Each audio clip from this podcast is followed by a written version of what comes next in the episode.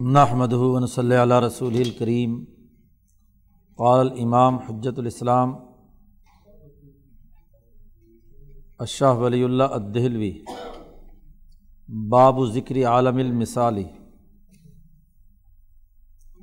علم انہ دلت احادیث و کثیرہ اعلیٰ انف الوجود عالمن غیر عنصرین. تتمثل فیہ المعانی بے اجسام مناسبت الحاف صفا و تحقق حنالک الاشیاء قبل وجود حافل عرض نحو من تحقق فیضہ وجدت کانت ہیا ہیا بے معنم من معانی ہوا ہوا و ان کثیر من الاشیائی مما لا جسم لہا عند العامہ تن تقل و تنزل ولا یراہ جمیع الناس۔ یہ اس کتاب کا دوسرا باب ہے۔ پیچھے تین بنیادی قاعدے بیان کیے گئے تھے، تین بنیادی اثاثی اصول کائنات کی تخلیق کے حوالے سے۔ ایک تو یہ کہ کائنات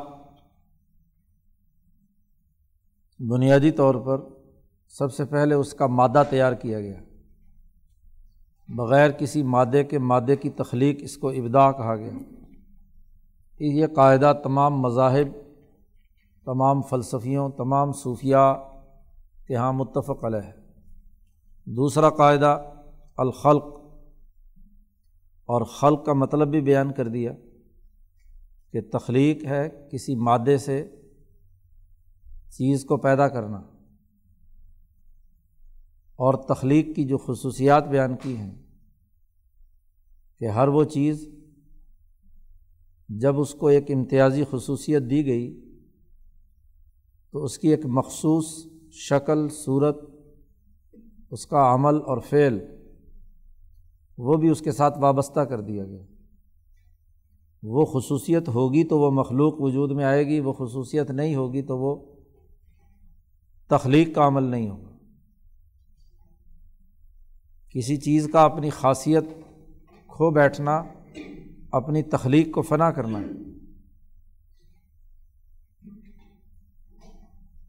اس کے بعد تیسرا جو بنیادی طور پر قاعدہ اور اصول بیان کیا گیا، وہ تدبیر کا تھا کہ جتنی مخلوقات ہیں، ان کے درمیان ایک تدبیر کا نظام جاری ہے۔ تقدیر اور تب، تدبیر۔ دونوں کے درمیان فرق و امتیاز سمجھنا ضروری ہے۔ تقدیر کا تعلق دائرۂ تخلیق کے ساتھ ہے۔ کہ جب مخلوقات وجود میں لائی گئیں، تو ان کو ایک خاص مقدار، خاص خصوصیات، طول، عرض، عمق، جہت و مکان کے تناظر میں اس کی خصوصیتیں مقرر کی گئیں۔ یہ تقدیر ہے۔ تدبیر دائرہ تخلیق کے بعد ہے۔ تو کائنات میں تخلیق کا عمل تقدیر کے بغیر نہیں ہو سکتا۔ یہ ایسے ہی جیسے کسی مکان میں ہم نے دروازہ، کھڑکی، کالم، چھت، یا اس کے اندر موجود جتنی چیزیں ہیں، یا ان کے استعمالات کا تعین کہ یہ سونے کا کمرہ ہے، یہ کھانے کا ہے، یہ بیٹھنے کا ہے، یہ واش روم ہے، یہ فلاں ہے، یہ فلاں ہے۔ یہ مرحلہ تخلیق ہے کہ آپ نے واش روم کو ایک کام کے لیے مخصوص کر لیا، سونے کے لیے ایک کمرہ مخصوص کر لیا، فلاں کے لیے ایک اور کمرہ مخصوص کر لیا۔ یہ تخلیق ہے۔ دائرۂ تخلیق میں چیزیں جو ہیں بغیر ان کا مقدار متعین کیے کہ وجود میں نہیں آ سکتی۔ تو تخلیق کے دائرے پر تقدیر ہے۔ اور دوسرا یہ ہے کہ تدبیر ہے۔ تدبیر کے پھر دو پہلو ہوتے ہیں۔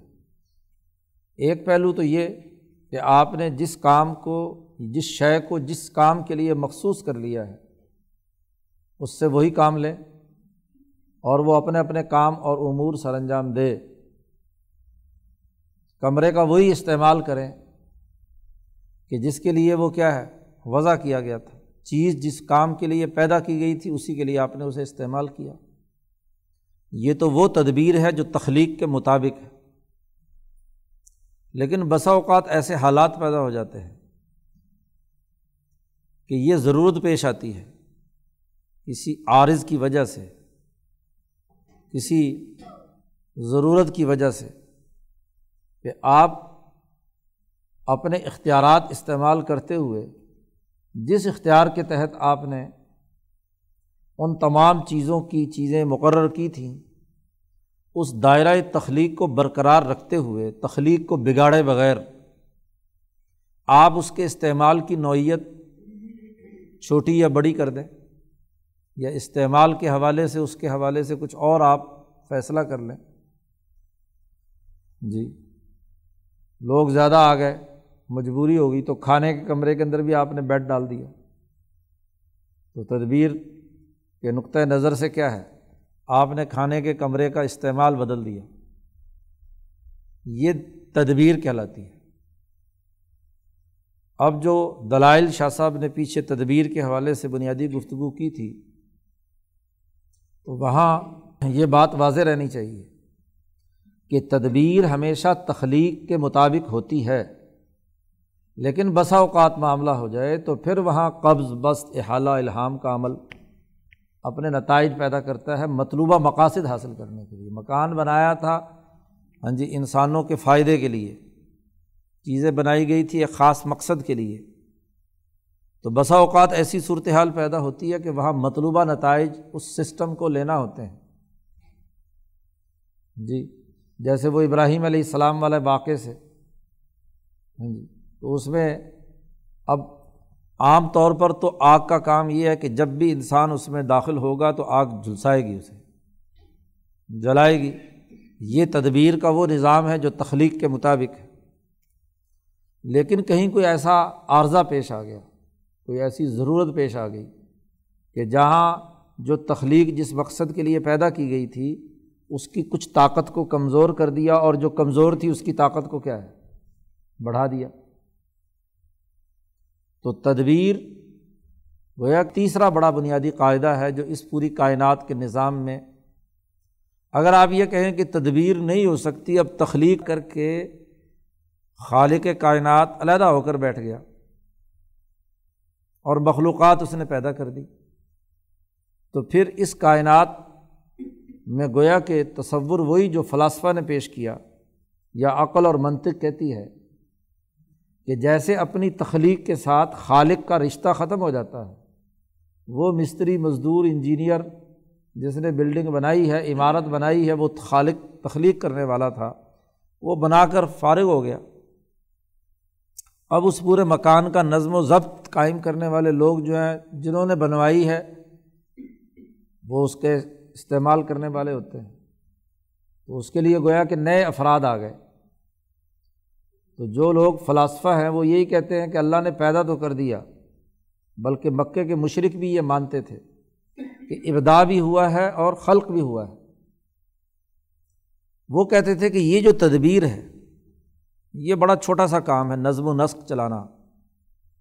تو یہ چھوٹا سا کام اللہ میاں نے اپنے جو نمائندے تھے جو ان کے حوالے کر دیا۔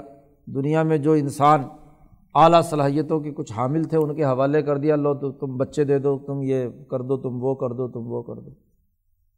اسی سے ہی بت پرستی کا آغاز ہوا۔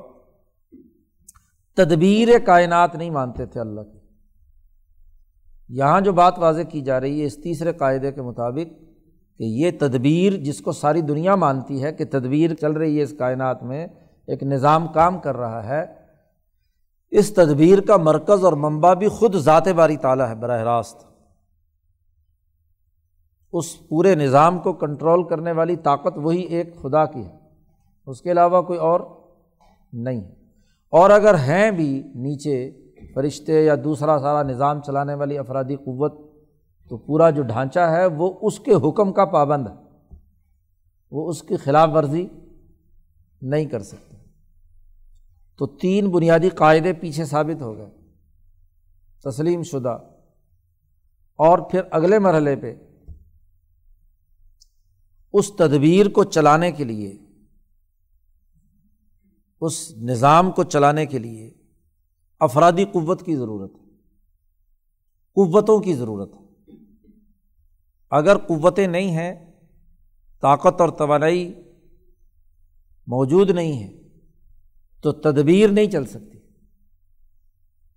اب اس کو شاہ ولی اللہ صاحب کی اصطلاح میں جب وہ فلاسفہ کی زبان میں بات کرتے ہیں یا صوفیہ کی زبان میں بات کرتے ہیں تو اس کو تجلی یا تدلی کہتے ہیں۔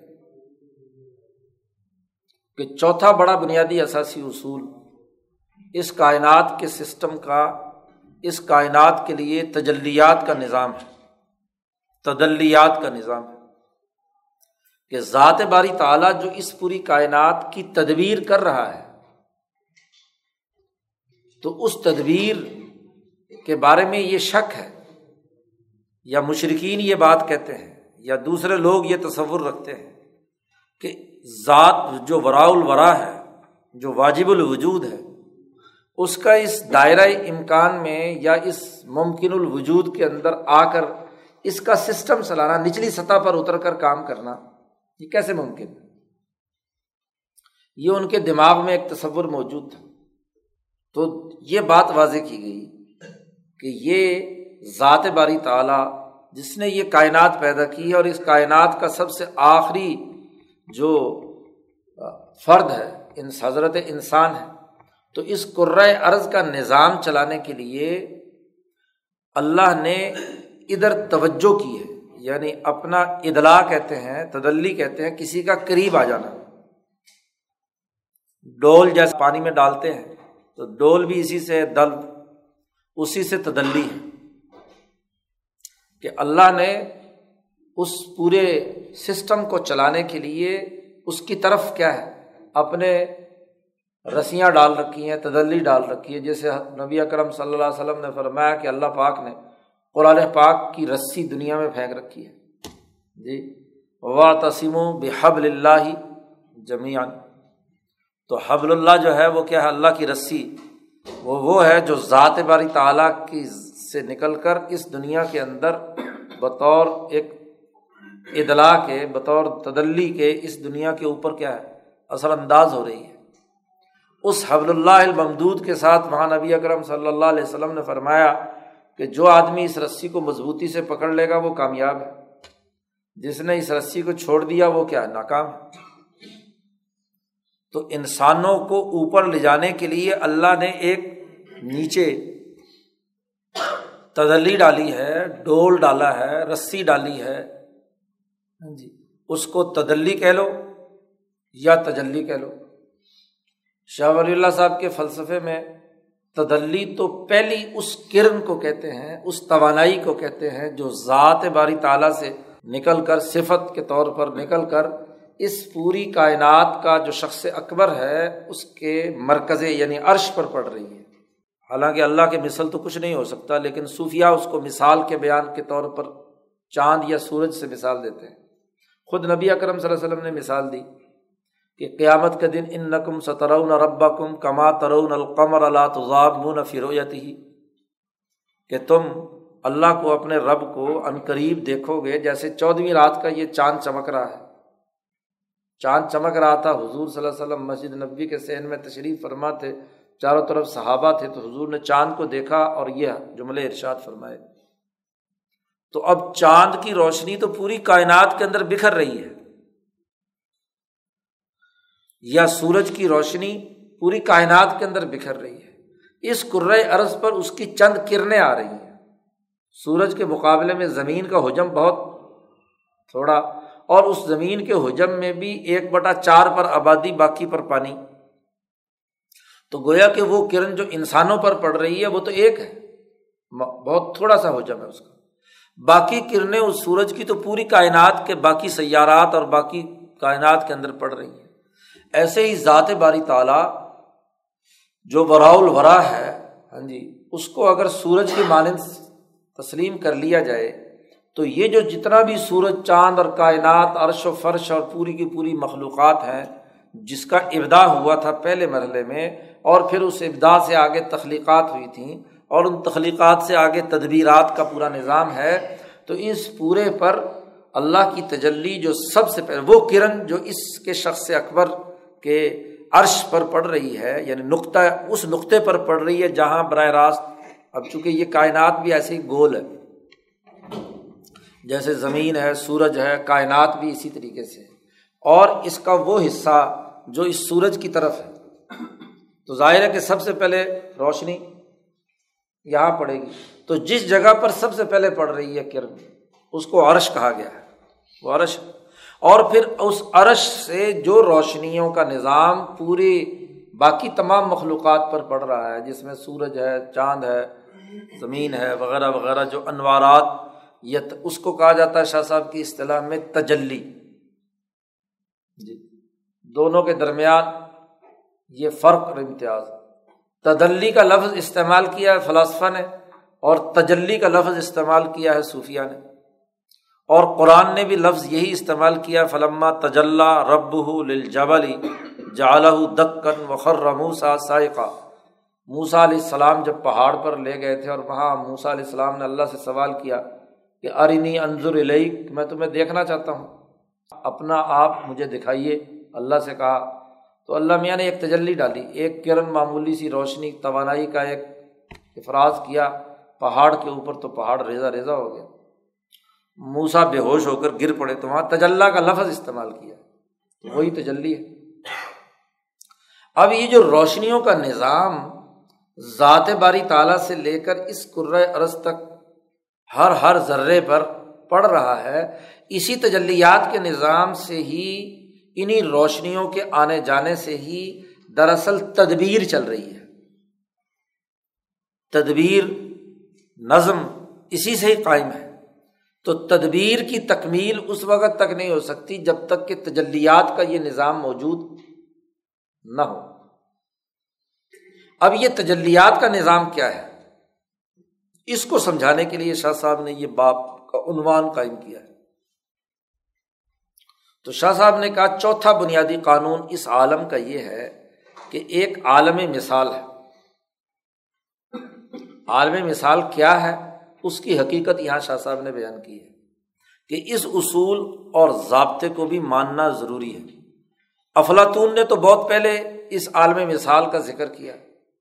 جی فلاسفہ کے یہاں موجود ہے یہ عالم مثال کا بنیادی تصور۔ جیسے پہلے تین تصورات افلاطون کے یہاں اور فلاسفہ کے یہاں موجود ہیں، ایسے ہی یہ مثال کا جو تصور ہے، یہ بھی کیا ہے؟ بنیادی طور پر ہم جب افلاطون کو پڑھتے ہیں تو پتہ چلتا ہے کہ اس نے ہاں جی جس غار کے اندر انسانی سائے ہاں جی اس دیوار پر پڑھتے دیکھے، اس پر غور و فکر کرتے کرتے، چونکہ وہ بھی ایک حکیم ہے، اور حکیم بھی وہیں سے لیتا ہے، جو کائنات کی ایک ہی حقیقت ہے۔ امبیا اس سے زیادہ اونچے مقام سے لیتے ہیں، اور حکمہ اس سے نچلے مقام سے لے لیتے ہیں۔ فرق استعداد کا ہے۔ حکمہ کی پہنچ جو ہے، وہ ملئے سافل، عالم مثال کے نچلے درجے سے ہوتی ہے۔ اور نبی جو ہے جس کو براہ راست اللہ نے اپنی طرف کھینچ لیا، منتخب کر لیا، تو اس کی ملکیت چونکہ عالیہ ہوتی ہے، اس لیے اس کا ربط ملئے اعلیٰ سے ہوتا ہے۔ گویا کہ وہ عالمی مثال کے اوپر کے درجے کے ساتھ تعلق رکھتا ہے۔ تو حکمہ کا علم مکمل طور پر غلط نہیں ہو سکتا۔ ہمارے یہاں چونکہ ہاں جی خاص قسم کی ذہنیت، مذہب کی زوال کے زمانے میں بنا دی گئی۔ تو وہ ہاں جی حکمہ کی کسی بھی بات کو قبول کرنے کے لیے تیار نہیں ہوتی چونکہ افلاطون نے کہہ دیا، لہٰذا یہ جی کفر ہو گیا۔ فلاں فلسفی نے کہہ دیا، یہ جرم ہو گیا۔ تو دنیا کے حکمات جب عقل و شعور اپنا استعمال کرتے ہیں اور اس کی بنیاد پر کوئی حکمت کی بات دریافت کرتے ہیں، تو اس کی کمی کو تہی آپ علم نبوت کے تناظر میں تو بیان کر سکتے ہیں، لیکن اس کا بنیادی حیثیت کا انکار نہیں کر سکتے۔ خود لقمان کی حکمت کو خود نبی اکرم صلی اللہ علیہ وسلم نے بیان کیا حکامہ میں سے۔ تو فلاسفہ کے یہاں بھی یہ تصور موجود ہے اور صوفیہ کے یہاں بھی موجود ہے۔ اور علم الحقائق کے جتنے ماہرین ہیں، ان کا بھی اس بات پر اتفاق ہے۔ اور قرآن اور حدیث سے اس کا ثبوت کیا ہے۔ تو عام طور پر یہ جو حدیث پڑھنے پڑھانے والے یا ہاں جی فقہ پڑھنے پڑھانے والے ہیں ہاں جی ان کو یہ بات سمجھ میں نہیں آتی۔ تو اس کے لیے شاہ صاحب نے یہاں چونکہ اس کتاب کا بنیادی موضوع علماء کو کیا ہے یہ بنیادی قواعد سمجھانا ہے، تو اس لیے ان کے دلائل قرآن و حدیث کے وہ شاہ صاحب نے یہاں پر بیان کر کے عالم مثال کی حقیقت واضح کی ہے کہ چوتھا بنیادی عنصر تجلیات کا وہ نظام ہے۔ اور تجلیات کے اس نظام کی اساس ایک ایسا عالم ہے جس عالم کو مثال کہیں گے۔ تو شاہ صاحب نے اس کی تعریف بھی کی، اس کی حقیقت بھی بیان کی۔ سب سے پہلے تو اس کی حقیقت اور ماہیت یا اس کی جو بنیادی خصوصیت ہے وہ معلوم کر لیں۔ علم جاننا چاہیے کہ بہت سی احادیث اس بات پر دلالت کرتی ہیں کہ اس موجودات کا، یہ کائنات کا جو پورا نظام ہے، اس پورے وجود میں ایک ایسا عالم ہے جو غیر عنصرین جو عنصری نہیں ہے، مادی نہیں ہے۔ عناصر یعنی ایلیمنٹس پر مشتمل نہیں ہے۔ اس زمانے میں تو اب تک عناصر دریافت ہوئے تھے وہی چار آگ، پانی، مٹی، ہوا۔ عنصر ہر اس جز کو کہتے ہیں جو آگے چل کر تقسیم کو قبول نہ کرے۔ اس کو عنصر کہا جاتا ہے۔ تو اس زمانے کے جو پرانے حکمہ اور فلاسفر ہیں، جب کائنات پر یا قرۂۂ عرض کی چیزوں پر غور کیا، تو ان کے خیال کے مطابق پانی ناقابل تقسیم تھا۔ آگ ناقابل تقسیم تھی، مٹی ناقابل تقسیم تھی، ہوا ناقابل۔ اس لیے انہوں نے اس کو عنصر متعین کر لیا۔ آج ہم نے تحلیل و تجزیے سے معلوم کر لیا کہ پانی کے اندر مزید ہاں جی دو عناصر سے مل کر پانی بنا ہے۔ تو ہم نے عناصر دریافت کر لیے پیچھے جا کر۔ آگ کا تحلیل و تجزیہ کر لیا، مٹی کا تحلیل و تجزیہ کر لیا۔ مولانا سندھی نے بڑی اچھی تطبیق کی ہے دونوں کے درمیان کہ بھائی اس میں جھگڑے کی کیا بات ہے۔ جی آپ نے اگر مزید عناصر دریافت کر لیے ہیں، تو آپ کی تحقیق یہاں پہنچی۔ سوال یہ کہ کیا یہ یہ تقسیم کا عمل آگے نہیں بڑھے گا؟ جیسے جیسے وقت گزر رہا ہے ویسے ویسے عناصر کی مزید کھوج نکل کر مزید ناقابل تقسیم اکائیاں جو ہیں وہ دریافت ہوتی جا رہی ہیں۔ اور اس زمانے کے حکماں نے جہاں تک ان کی سائنس یا تجربات پہنچے تھے یا مشاہدات پہنچے تھے انہوں نے اسے مان لیا۔ تو اب آپ یوں سمجھ لو جیسے آپ ایک کو ایک فرض کر کے دو، تین، چار، پانچ کی گنتی شروع کرتے ہیں۔ ایسے ہی آگ، پانی، مٹی، ہوا کو آپ ایک عنصر فرض کر کے آگے اگلی بحثیں جو ہے ان کو لے کر چلو۔ اب اس کی وجہ سے کہ جی چونکہ یہ عناصر چار نہیں رہے، اس لیے کیا ہے، بحث جو ہے اگلی ساری کی ساری جو اس پر بنیاد رکھتی ہے وہ غلط ہو گئی۔ تو یہ غیر علمی اور غیر سائنٹیفک نظریہ ہے۔ تو چاہے آپ عناصر جو آپ نے دریافت کی لی ہیں، ایک سو نو یا ایک سو سولہ، یا یہ جو اب آپ کے سامنے چار عناصر ہیں، اس کی بنیاد پر آگے بات لے کر چلو۔ بہرحال یہ بات طے شدہ ہے کہ اس عرض پر موجود جو اس وقت عناصر کی جو تقسیم بھی آپ مان لیں، وہ عالم ایسا ہے جو غیر عنصری ہے۔ اس میں اس مادیت کا کوئی عمل دخل نہیں۔ کیا ہوتا ہے اس میں؟ شاہ صاحب نے کہا کہ تتمسلفی المعانی بے اجسامن مناسبت لحاف صفتی اس عالم میں معانی ایک خاص جسم، معنوں کا بھی ایک خاص جسم ہوتا ہے، جو جس صفت کے لیے وہ معنی وجود میں لایا گیا ہے، اس کی مناسبت سے۔ یعنی وہ ایک جسم مثالی رکھتا ہے معنی۔ یہاں اگر ہم غور و فکر کریں تو ایک ہوتا ہے معنی اور ایک ہوتا ہے لفظ۔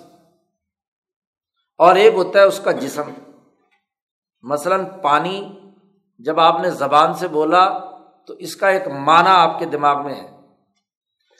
ایک معنویت دماغ میں ہے۔ آپ نے اس، آپ کے دماغ میں اس کا ایک خاص قسم کا کیا ہے؟ تصور۔ ہے اور اس معنی کو جب آپ نے لفظ دیا، پانی الما یا واٹر، جو بھی آپ جس زبان میں بھی کہہ لیں، آپ نے اس کو ایک لفظ دیا یعنی زبان سے اس کا باہر اظہار کیا۔ اور پھر وہ پانی باہر بھی کسی گلاس میں موجود ہے، تو اس کا ایک جسم۔ تو یہ جسم ہے، یہ لفظ ہے اور دماغ میں آپ کے اس کا ایک معنی ہے۔ تو ہر چیز جو اس عرض پر موجود ہے، اس کے ساتھ یہ تینوں چیزیں اس میں داخل ہیں اب یہ جو معنی ہے، اس وقت یہاں اس عالم عرضی میں ہم اس معنی کا کوئی جسم شمار نہیں کرتے۔ وجہ کہ دماغ میں اس کا کوئی جسم نہیں ہو سکتا۔ آگ کا دماغ میں اگر جسم ہو تو وہ آگ جلائے گی۔ اور پھر آگ بھی ہو، وہیں پانی بھی ہو، وہیں مٹی بھی ہو، وہیں ہوا بھی ہو، وہیں تمام جاندار ہوں۔ اور بچپن سے لے کر موت تک آدمی سینکڑوں اجسام دیکھتا ہے، ہر ہر جسم دماغ میں ہو تو دماغ میں اتنا گنجائش ہے کہ وہ ساری چیزوں کو، جتنی بھی تصویریں اس نے دیکھی ہیں، وہ دماغ کے اندر۔ لیکن اس کے باوجود آپ دیکھتے ہیں کہ ہر ایک معنی کا ایک خاص تصور آپ کے دماغ میں محفوظ ہے، آپ کے خزانے میں محفوظ ہے، اس کی خاص شکل و صورت ہے۔ اور جب بھی آپ اس معنی کے لیے لفظ بولیں گے اور اس معنی کے جسم کو دیکھیں گے تو وہ بے آئینی ہی وہی جسم ہوگا جو آپ کے دماغ میں اس کا معنویت ہے۔ اگر آپ کے دماغ کی معنویت اور ہے اور خارج میں موجود چیز جسم جو ہے وہ اور ہے اور لفظ آپ اس کے لیے کوئی اور وضع کر رہے ہیں تو یہ آپس کا تضاد جو ہے، دراصل اس معنی کے لیے یہ جسم نہیں ہے۔ اس جسم کا کوئی اور معنی یعنی آپ کی غلطی ہے کہ آپ نے اس جسم کی کوئی معنویت اپنے دماغ میں بٹھا رکھی ہے۔ لیکن اگر آپ مشاہدہ کریں گے اور آپ کے معنی، لفظ اور جسم اس کے درمیان مطابقت ہوگی تو کیا ہے؟ درست بات ہوگی۔ اب ایسے ہی شاہ صاحب یہ کہتے ہیں کہ اس عالم میں وہ معنی جتنے بھی معنی ہیں، جو بھی آپ سوچ لیں۔ اور ظاہر ہے کہ اس پوری کائنات کے اندر جتنی بھی چیزیں ہیں، ان کی کوئی نہ کوئی معنویت مانا ضرور ہے۔ زمین کا، آسمان کا، سورج کا، چاند کا ہاں جی انسان کا، حیوان کا، اس کی ایک معنویت ہے۔ تو یہ معانی جو ہیں، ان کا ایک جسم ہے وہاں پر۔ جو اس کی بعین ہی مناسب، جو اس کی صفات ہیں جی اس کے مطابق شاہ صاحب کہتے ہیں وہ تحقق ہونا لکھا الشیا قبل وجود یا فل عرض نحو منت تحقق جتنی بھی اس عرض پر موجود اشیا ہے یہ اس عرض پر وجود میں آنے سے پہلے اس عالم مثال کے اندر اپنی معنویت کے ساتھ اپنا ایک جسم رکھتی ہے کیونکہ کوئی معنی بغیر جسم کے نہیں ہو سکتا۔ ہر معنی کا ایک جسم ہے۔ آپ کے دماغ میں اگر مانا آیا ہے تو اس معنی کا بھی کوئی نہ کوئی جسم تو ہے نا۔ اور وہ جسم جو ہے پہلے عالمی مثال میں بنا۔ اس عالمی مثال سے پھر کیا ہے؟ کرائے عرض پر آئے۔ فائزہ وجودت کوئی بھی چیز جب دنیا میں وجود میں آتی ہے۔ پہاڑ ہے، نباتات ہیں، انسان ہیں، جانور ہے وغیرہ وغیرہ۔ ان تمام کا جب یہاں وجود ہوتا ہے تو کانت ہیا ہیا بےعین ہی اسی کے مطابق ہوتا ہے جو بھی معنم مم معانی ہوا ہوا۔ وہ معنی جو وہاں عالم مثال میں جس خصوصیات، جس حجم، جس سائز، جس چیز سے تعلق رکھتا ہے، اسی کا بالکل کاپی ہوتا ہے۔ اس میں ایک بال برابر بھی کوئی فرق نہیں وانا کثیر من الشیا مما لاجسم عند العامہ بہت ساری ایسی اشیا ہے جن کا عام لوگوں کے نزدیک دنیا میں کوئی جسم نہیں۔ لیکن اس کے باوجود تن تقلو وہ اس عالم مثال سے نیچے اترتی ہیں، وہاں سے نازل ہوتی ہیں۔ ولا یراحا جمی الناس اور لوگوں کی اکثریت ان کو دیکھتی نہیں ہے۔ اکثر لوگ اس کو دیکھتے نہیں ہیں، جسم نہیں ہوتا لیکن آتی ہیں، دنیا میں آ رہی ہیں۔ یہ جو آ رہی ہیں چیزیں، یہ اپنا ایک وجود مثالی رکھتی ہیں۔ شاہ صاحب نے دوسری جگہ پر یہ بات واضح کی ہے کہ اس پوری کائنات میں جو موجودات ہیں شاہ صاحب نے وہاں ایک جملہ استعمال کیا ہے کہ علم انف الوجود نظامات الکثیرت اس پورے موجودات کے بہت سارے نظامات ہیں۔ ذیلی ایک مرکزی نظام تدبیر ہو گیا۔ اس کے ذیلی نظامات نظامات الکثیرت ان نظاموں میں سے ایک نظام ہے، علوی ہے۔ عالم ملکوت جسے کہتے ہیں۔ اس کا اپنا ایک نظام ایک عالم سفلی ہے، یہ عرض اور اس کے گرد و پیش اس کا بھی اپنا ایک نظام۔ وہ نظام المثالی ایک نظام مثالی ہے۔ تو عالم الوی عالم سفلی، عالم مثالی۔ جب بھی دنیا میں کوئی بھی واقعہ وقوع پذیر ہوتا ہے، کوئی بھی چیز تخلیق ہوتی ہے، کوئی بھی معاملہ دنیا میں، کوئی بھی معنویت اترتی ہے اور خاص طور پر اس معنویت یا حادثے کا تعلق حوادث العظام، بڑے بڑے حادثے سے کوئی بہت بڑا تغیر و تبدل اس کائنات میں ہو رہا ہو۔ تو تبھی ہوتا ہے کہ جب اس عالم کے یہ تینوں نظام کسی بات پر متفق ہو جائے تینوں نظاموں کا اجتماعی حکم وہ نافذ العمل ہو کر ایک نیا واقعہ یا نیا دور یا نیا حادثہ یا نئی معنویت پیدا کر دیتا شاہ صاحب نے اس کو مثال سے بات بیان کی کہ دیکھو، جیسے آئینہ ہے، صاف شفاف آئینہ، آدمی جب اس کے سامنے کھڑا ہوتا ہے تو جیسا وہ آدمی ہے جیسی اس کی ظاہری شکل و صورت لباس کی وضع قطع اس کے چہرے کے خد و خال جیسے ہیں، ویسا ہی کیا ہے؟ اس آئینے کے اندر نظر آئے گا۔ یہ نہیں ہو سکتا کہ ہو تو کالا کلوٹا اور آئینے کے اندر کیا گورا چٹا نظر آئے۔ ہو سکتا ہے؟ نہیں ہو سکتا۔ گورا چٹا ہو اور وہاں کالا نظر آئے۔ آئینہ صاف شفاف ہے۔ تو اس آئینے کے اوپر اس کا عکس بے آئینی ہی وہی ہوگا جو وہ اس کے وجود کا ہے۔ ایک آئینہ تو وہ ہے جس کے پیچھے پانی ہے تو وہاں سے آپ کا عکس ادھر ریفلیکٹ ہو رہا ہے۔ اور ایک وہ شفاف آئینہ ہے جو آپ کو نظر نہیں آ رہا، آپ یہاں کھڑے ہیں تو اس میں سے کراس ہو کر دوسری طرف جو آدمی ہے، اس کو وہ آپ کا وجود بے آئینی ہی اسی طرح نظر آ رہا ہے۔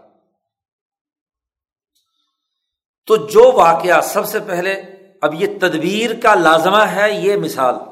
تدبیر اس وقت تک سمجھ میں نہیں آ سکتی، یاد رکھو۔ زبانی کلامی کہتے رہو کہ اللہ میاں پوری کائنات کا نظام چلا رہا ہے، تو کیسے چلا رہا ہے؟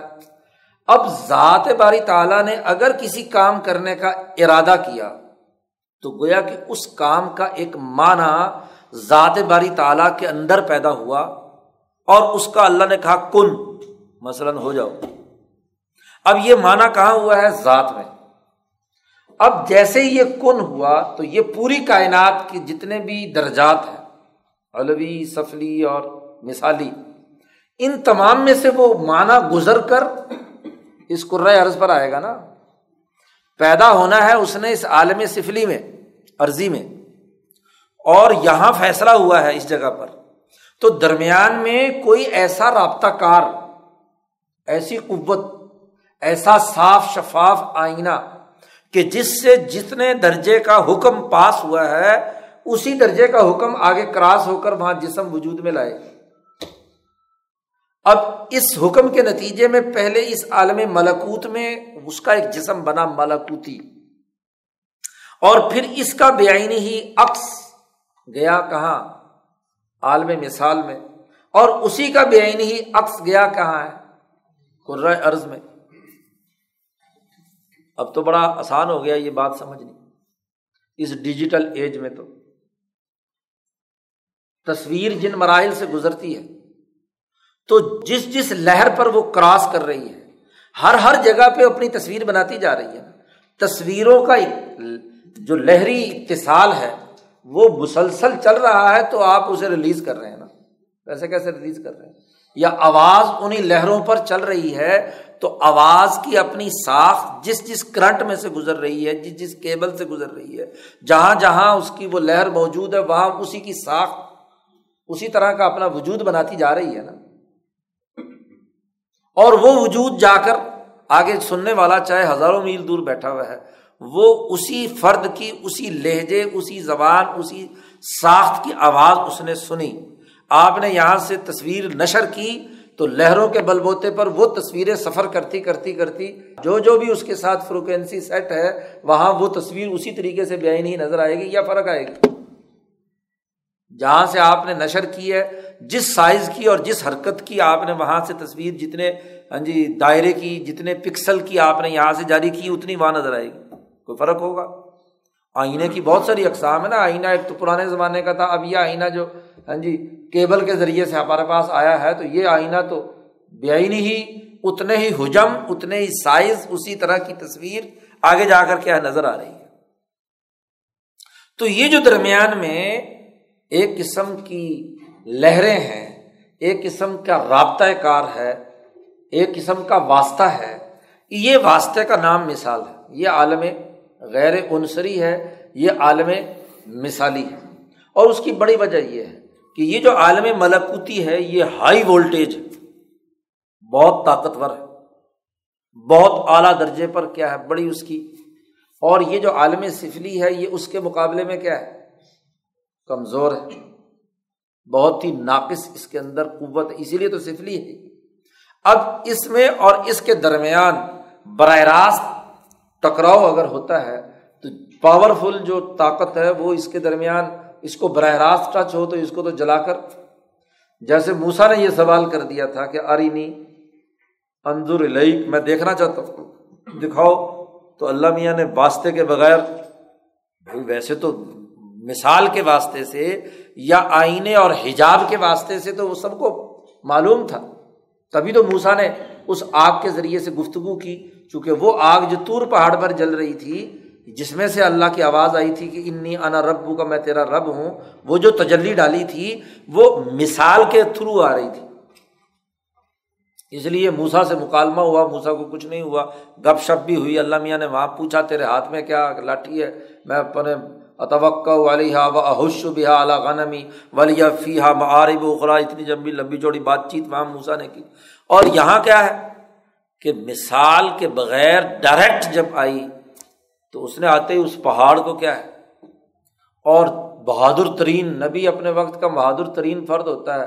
وہ حالت کیا ہوئی موسا کی؟ خرا موسا بے ہوش ہو کر دہشت اور خوف سے کیا ہے؟ تو اب اس کے درمیان مثالی حجاب کی ضرورت ہے۔ اس کے بغیر تو کیا ہے؟ وہ چیز اب گیارہ سو کی ہاں جی وہ کے وی کی کیا ہے؟ لائن جو ہوتی ہے، اس کو ایک سو بیس پر کرنے کے لیے درمیان میں کوئی ٹرانسفارمر کی ضرورت ہوتی ہے کہ نہیں؟ کرنٹ تو وہ بھی ہے، کرنٹ تو وہ بھی ہے، لیکن دونوں کے درمیان ایک رابطہ کار کی کیا ہے؟ ضرورت ہے، ورنہ ڈائریکٹ لگا دی جائے پنکھے اور لائٹ کے ساتھ تو جلا کر کیا ہے؟ بسم کر دے، پنکھا بھی، بجلی بھی گئی، ختم۔ تو یہ جو درمیان کا دائرہ ہے، اس کو مثال کہا گیا۔ اور مثال اس لیے کہا گیا کہ یہ تصویر یہاں بھی تھی، یہاں بھی تھی، یہاں بھی تھی، تصویریں بنتی چلی گئی۔ اور آخر میں جا کر اس کا کیا ہے؟ جسم وجود میں آ گیا۔ آج یہ سمجھنا، یہ بہت سمجھنا ہاں جی تصویروں کے بل بوتے پر اور آواز کا لہروں پر چلنا، تصویروں کا لہروں کی بنیاد پر چلنا ہاں جی یہ عالم مثال کی حقانیت کو ثابت کرنے کے لیے کیا ہے؟ بڑی واضح اور دو ٹوک بات ہے پرانے لوگوں کے سامنے تو یہ تجربہ نہیں تھا، آج کا تجربہ تو بڑا آسان بنیادی چیز یہ ہے۔ اب صوفیہ کی لمبی چوڑی بحثیں ہیں عالم مثال پر۔ وہ وہاں انہوں نے تفیمات الہیہ میں مولانا سندھی نے بھی اس یہاں حجرت اللہ کی شرح میں بات بیان کی، لیکن بات دور نکل جائے۔ گی ہم یہاں صرف اصولی بات یاد، کیونکہ ابھی اصولوں کی بات چل رہی ہے، کہ ہاں جی تدبیر اس کے بغیر مکمل نہیں ہوگی جب تک کہ یہ مثالی وجود جس کے اندر حکم الہی، سسٹم کو چلانے والے آڈر کراس ہو کر، پاس ہو کر پہنچ سکیں۔ جی اب تو آپ کے حکمران بھی کیا ہے، ویڈیو کانفرنس کر رہے ہیں۔ تو وہاں سے تصویر اس کی ڈائریکٹ جا رہی ہوتی ہے حکم اس کا ڈائریکٹ۔ ہاں جی سارے ڈی پی اوز اور سارے ڈی سی اوز کے ساتھ براہ راست ہو رہا ہے اور وہاں سے آگے ہدایات بھی آگے ہو رہی ہیں۔ سیشن جج کے پاس کیمرے لگے ہوئے ہیں، سارے جتنے بھی اس کے جج ہیں، وہ اس کے ساتھ کیا ہے۔ تو پورا منظر نامہ اور وہیں سے وہ ہدایات بھی کیا ہے۔ دیکھ دیکھ کر دے سکتا ہے۔ تو بنیادی اصول یہ ہے کہ تدبیر یعنی کائنات کا عالمگیر سسٹم ان نظامات کے بغیر نہیں ہو سکتا۔ اب عام طور پر جو لوگ علماء ہیں، وہ ان دو دائروں کو تو مانتے ہیں کہ ایک عالم ملکوت ہے اور ایک عالم ناسوت ہے۔ یا ایک عالم غیب ہے اور ایک عالم ظاہر ہے۔ قرآن نے چونکہ کہا ظاہر و باطن کا تذکرہ کیا عام علماء اس کو مانتے ہیں۔ لیکن یہ جو درمیان میں عالم مثال والا معاملہ ہے، اس میں مولوی لوگ جو ہے نا، چکر ادھر ادھر دے جاتے ہیں۔ تو صوفیہ کے یہاں تو تسلیم شدہ ہے۔ علم الحقائق کے ماہرین کے یہاں بھی تسلیم شدہ ہے۔ اسی لیے شاہ صاحب نے پیچھے شروع مقدمے میں بات بیان کی تھی کہ جب میں نے اس پوری کائنات کے حوالے سے ہاں جی فلسفت التشریل اسلامی پر گفتگو کی، تو میں نے ایک جمہور متکلمین سے ہٹ کر علم کلام کے ماہرین سے ہٹ کر میں نے عالم مثال مانا ہے۔ ایک ایسا عالم مانا ہے جو غیر عنصری ہے۔ اس کے بغیر تدبیر نہیں ہو سکتی۔ ذیلی نظاموں کے بغیر کوئی بڑا نظام نہیں چلایا جا سکتا۔ تو ذیلی نظام کا تعلق جو ہے اس عالم مثال کے ساتھ۔ جیسے ابدا کے بغیر خلق نہیں ہو سکتا اور خلق کے بغیر تدبیر نہیں ہو سکتی۔ اور تدبیر اس وقت تک نہیں ہو سکتی جب تک کہ تدلی یا عالم مثال کو نہ مانا جائے۔ مثالی طاقت اور قوت کو تسلیم نہ کیا جائے یعنی ذیلی نظام کو نہ مانا جائے۔ اب اس ذیلی نظام کے اگلا باب آئے گا۔ وہاں اس ذیلی نظام کے دو دائرے اس عالم مثال کے ہیں۔ ایک عالم ملاکوت اور ایک عالم ناسود عالم ملاکوت کے اندر جو انتظامیہ موجود ہے، اس کو ملا اعلیٰ کہا جاتا ہے۔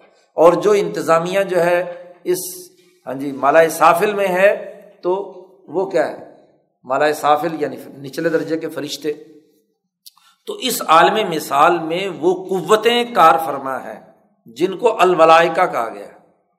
جن کے ذریعے سے یہ ذیلی نظامات جو ہیں وہ اس قرۂۂ ارض کے اندر، اب فرشتہ جو ہے، چونکہ وہی فرشتہ ہے جو لا یاسون اللہ ماں امر ہوں اپنی خواہش، اپنے تقاضے اپنے تمام چیزیں ہٹا کر جو کچھ، جو معنی ذات باری تعالیٰ کو مطلوب ہوتا ہے، اسی معنی کی تصور اس کے دماغ میں، فرشتے کے دماغ میں اور اسی کے مطابق بے آئینی ہی وہ فرشتہ دنیا میں ان تمام امور کو سر انجام دیتا ہے جو معنی وہاں وجود میں آتے ہیں۔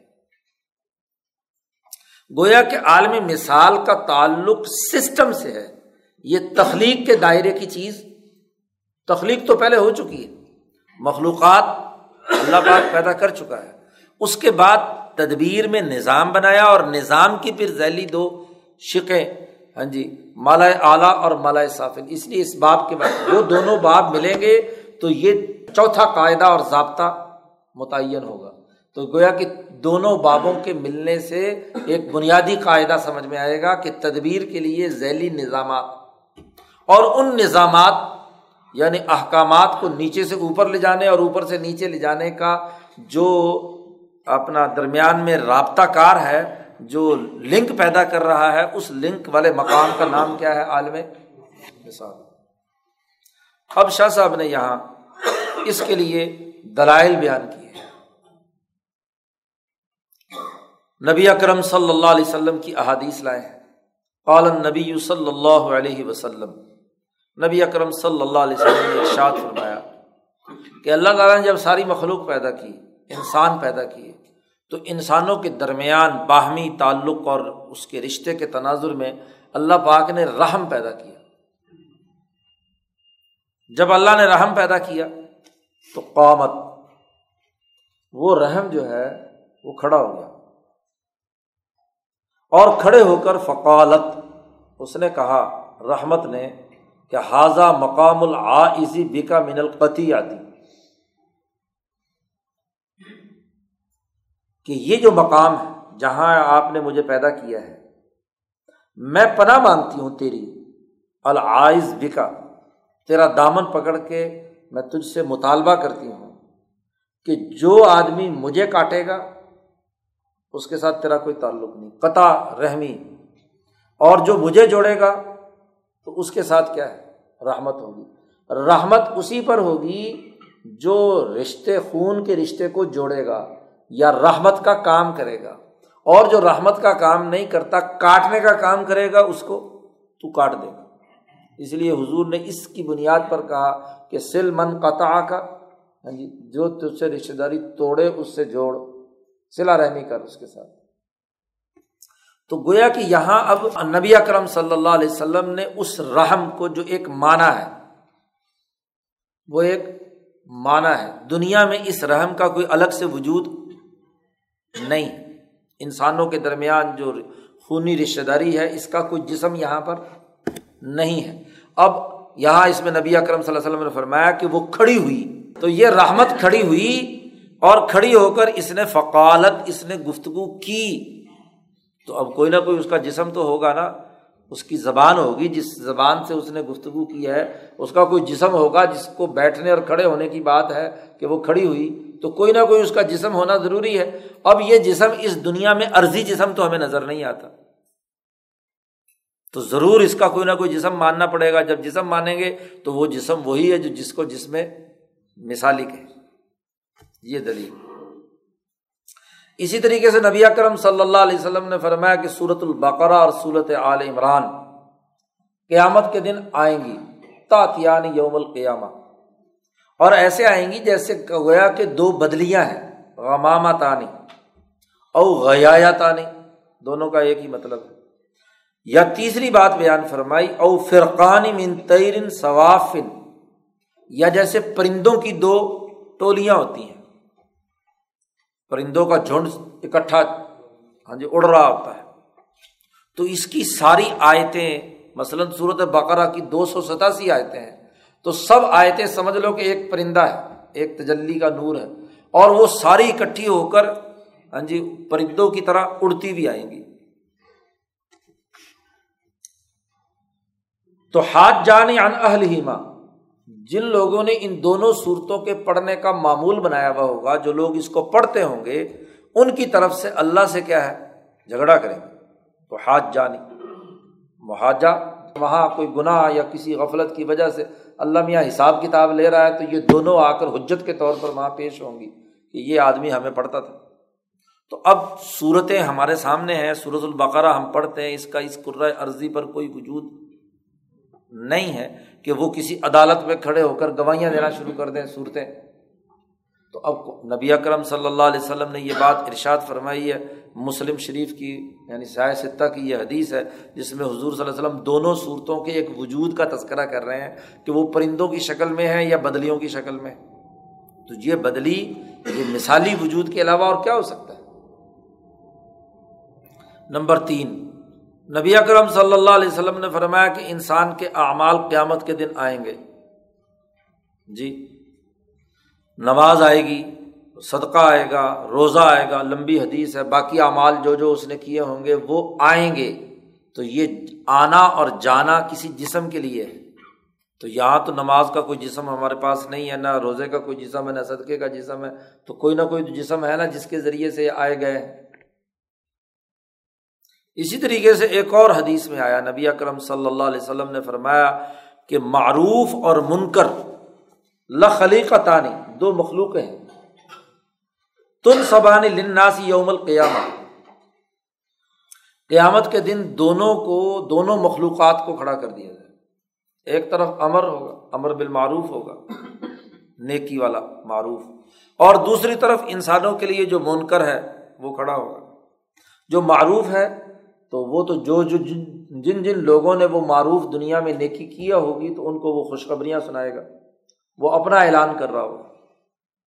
اور وہ عمل منکر اور وہ منکر کہے گا الہی کم الہی کم جاؤ بھائی۔ ولا لہو اللہ لزومن اپنی طرف انہیں کھینچے گا اور کہے گا کہ اب اس کے نتیجے میں تم نے کہاں جانا ہے ادھر؟ تو وہ اپنے جہنم کا اعلان کر رہا ہوگا اور وہ اپنی جنت کا اعلان کر رہا ہوگا۔ اب دونوں کے لیے لفظ استعمال کیا ہے خوشخبری سنانے کا اور ان کو سزا دینے کا۔ تو کوئی نہ کوئی وجود تو ہے ان کا، وجود مثالی کے علاوہ اور کیا اس کی تشریح ہو سکتی اسی طرح اللہ پاک نے فرمایا کہ سارے دن، ساتوں کے ساتوں دن، ہفتہ اتوار سے لے کر جمعے تک، یہ سب دن قیامت کے دن ایسے ہی اٹھائے جائیں گے جیسے یہ دن کہائی اتحاد یہ سارے دن اٹھائے جائیں گے۔ اور جمعہ اٹھایا جائے گا ایسی حالت میں کہ زہرا منیرا بہت ہی روشن، بہت ہی چمکدار، بہت ہی رنگوں پر مشتمل ہاں جی جمعے کے دن کی اپنی ایک چمک ہوگی۔ تو یہ دن بھی آئے گا وہاں۔ اب اللہ پاک قیامت کے دن تمام دنوں کو اٹھائے گا اور یعنی گویا کہ دن کا اپنا ایک وجود ہے۔ تو یہ دراصل اس دن کی اپنا ایک تاثیر ہے، اس دن کی اپنی ایک خصوصیت ہے اسی لیے آپ دیکھتے ہیں کہ دنیا کی ہر قوم میں دن سات ہی ہیں۔ اس سے ہٹ کر تو کچھ نہیں ہے نا۔ کیونکہ اس پر اجماع ایک انسانیت بارہ مہینے ہیں، سات دن ہے ہاں جی اس بات پر پوری دنیا کا۔ اور اللہ پاک نے فرما دیا کہ ہم نے تو یہ اس وقت سے بارہ مہینے، ان عدت شہور عند اللہ اسنا آشارہ شہرن فی کتاب اللہ یوم خلق السماوات والارض۔ جب آسمان و زمین پیدا کیے تھے تو ہم نے ہر کے لیے کیا ہے؟ جی ان تمام دنوں کو اور مہینوں کو متعین کر دیا تھا۔ اب چونکہ سات آسمان ہے اور سات زمین سبا سماوات ان کہا گیا۔ تو ہر آسمان کے زیر اثر ایک دن ہے نا۔ ہر آسمان کے زیر اثر ایک دن ہے۔ تو ہر دن کے ساتھ اس آسمان کا تعلق ہے۔ اب وہ آسمان جو عرش الہی یا ملکوت کے اعلیٰ ترین مقام پر ہے، وہ کون سا ہے؟ جمعہ ہے۔ تو ظاہر ہے کہ جمعے کا دن جو ہے، جو وجود مثالی رکھتا ہے، وہ اس عرش عظیم والے ملکوت سے نسبت رکھتا ہے، اس لیے زارا منیرا ہوگا۔ اور نیچے سے کیا ہے؟ چلتے چلتے۔ اسی لیے ہفتے کے دن شروع ہوا اور اختتام کب ہوا تھا؟ جمعے میں۔ آدم کی تخلیق جمعے کے دن ہوئی نا، تو ہفتے سے شروع ہوا۔ اسی لیے حضور صلی اللہ علیہ وسلم نے فرمایا کہ اللہ میاں نے ہمارے لیے جمعہ بچا رکھا تھا۔ جی یہودیوں سے پوچھا کون سا دن چاہیے تمہیں؟ تو انہوں نے جناب والا کہا ہفتہ۔ انہوں نے سمجھا کہ آغاز کائنات جس ہفتے، جس دن ہوئی ہے، وہ سب سے متبرک دن ہوگا۔ تو انہوں نے بیچاروں نے کیا ہے؟ ہفتہ لے لیا۔ جب عیسائی آئے تو عیسیٰ علیہ السلام سے اللہ میاں نے پوچھا ہاں بھی تم نے کون سا دن لینا ہے؟ انہوں نے کہا جی اتوار دے دو۔ انہوں نے ہفتہ لے لیا تھا تو ہم اگلا دن اتوار لے لیتے ہیں۔ تو حضور صلی اللہ علیہ وسلم نے فرمایا کہ اچھا ہوا اللہ میاں نے کہ ہمارے لیے دن بچا رکھا تھا۔ اور وہ دن کون سا تھا؟ جمعہ کا۔ تو ان کو وہاں، ان کو وہاں اس کو حاصل کرنے کی توفیق نہیں ہوئی، ہمیں کیا ہے؟ مل گیا۔ تو آخری دن جو ارتقا اب ارتقا کے پہلے مرحلے میں کیا ہوتا ہے؟ ابھی تو ابتدا ہوتی ہے۔ اور ارتقا کرتے کرتے کرتے کرتے ساتویں دن میں جو جا کر کام ہوا ہے تو اس کا ارتقا تو اونچے اونچے درجے پر ہے۔ تو وہ دن ہمیں مل گیا۔ جمعے کا۔ تو اب یہاں حضور صلی اللہ علیہ وسلم نے فرمایا کہ جمعے کے کو اٹھایا جائے گا زہرا منیرا بڑا روشن اور بڑا مختلف رنگوں پر مشتمل چمکدار۔ اسی طرح حضور صلی اللہ علیہ وسلم نے فرمایا کہ دنیا کو ایک دنیا ہے اور ایک آخرت ہے۔ تو یہ جو دنیا ہے، اس کو قیامت کے دن لایا جائے گا ایک ایسی بڑھیا کی شکل میں، جو بڑھیا بال بکھرے ہوئے۔ جی کالی کالی کیا بلکہ نیلی زرقا انیابہ بادیا دانت اس کے باہر نکلے ہوئے۔ جیسے کچھ نہیں خوفناک چڑیل ہوتی ہے۔ ہاں جی اس طریقے سے کیا ہے؟ نیلی آنکھیں یا نیلا جسم جو ہے، زہر کی وجہ سے انسان کے اندر ہوتا ہے۔ اور مشوحت الخلق اس کی تخلیق، اس کی شکل جو ہے بگڑی ہوئی۔ جی اس کے اندر کوئی حسن کچھ نہیں۔ تو کالی کلوٹی دانت نکلی ہوئی، نیلا ہاں جی اس کی آنکھیں اور بڑھیا کی شکل میں دنیا کو لایا جائے گا۔ اب دنیا یہاں کوئی جسم ظاہری طور پر تو کوئی موجود نہیں ہے۔ اور قیامت کے دن اس کے لانے کی بات کی جا رہی ہے اور اس کی شکل و صورت بھی بتلائی جا رہی ہے، تو اس کا مطلب یہ کہ اس کا کوئی نہ کوئی جسامت ہے وہاں عالم مثال۔ اسی طرح نبی اکرم صلی اللہ علیہ وسلم غزبۂ تبوک سے واپس آ رہے تھے اور بڑی تیزی کے ساتھ سفر کرتے ہوئے حضور صلی اللہ علیہ وسلم وہاں پہنچے مدینہ منورہ۔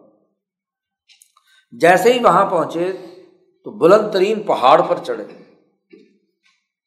مدینہ کے قریب وہاں سے پورا مدینہ نظر آ رہا تھا۔ اور یہ چونکہ آپ صلی اللہ علیہ وسلم کا آخری زمانہ ہے، تو حضور صلی اللہ علیہ وسلم نے پہلے تو کہا کہ حالہ مدینہ طابہ یہ طیبہ ہے، مدینہ ہے۔ اور پھر فرمایا کہ حل ترونا ماں ارا، کیا تم دیکھ رہے ہو جو کچھ میں دیکھ رہا ہوں؟ تو صحابہ نے کہا کہ نہیں، ہم تو نہیں دیکھ رہے۔ تو حضور نے فرمایا انی لرا مواقع الفتن خلال بیوتی کم کا مواقع القطر۔ میں یہاں ابھی دیکھ رہا ہوں کہ تمہارے گھروں میں ایسے فتنے پیدا ہو رہے ہیں، فتنوں کے مواقع پیدا ہو رہے ہیں، لڑائی بھڑائی کے خلال بیوتی کم تمہارے گھروں میں۔ ایسے جیسے بارش کے قطرے گر رہے ہوتے تو بارش کے قطروں کے گرنے کی طرح میں فتنے گرتے ہوئے دیکھ رہا ہوں۔ تمہارے گھروں میں۔ تو اب فتنے کا دنیا میں کیا وجود ہے؟ بظاہر تو کوئی وجود نہیں ہے۔ لیکن یہاں حضور صلی اللہ علیہ وسلم اس کے وجود کی بات کر رہے ہیں بارش کے قطروں کی طرح۔ اس کا مطلب کوئی وجود ہے جو نبی اکرم صلی اللہ علیہ وسلم کو نظر آیا۔ عالمی مثال کو صوفیہ اس لیے مانتے ہیں کہ عالمی مثال کی چیزیں صوفیہ دیکھتے ہیں، مشاہدہ کرتے ہیں۔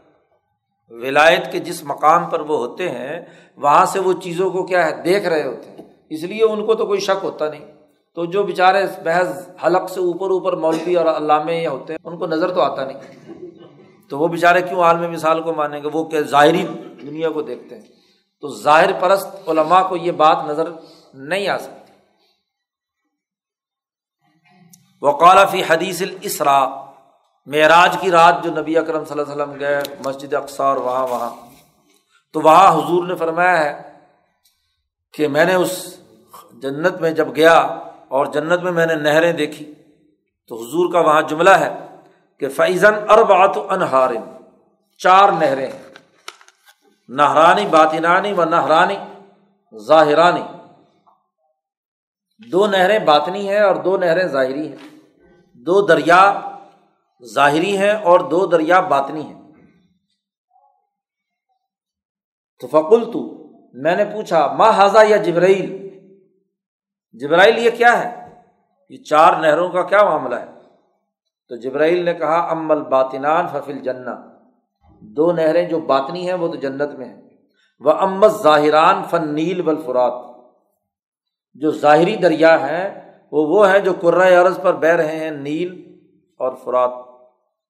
ان کا وجود مثالی وہاں بہ رہا ہے۔ اور ان کا وجود ظاہری اس عرض پر کیا ہے؟ بہ رہا ہے۔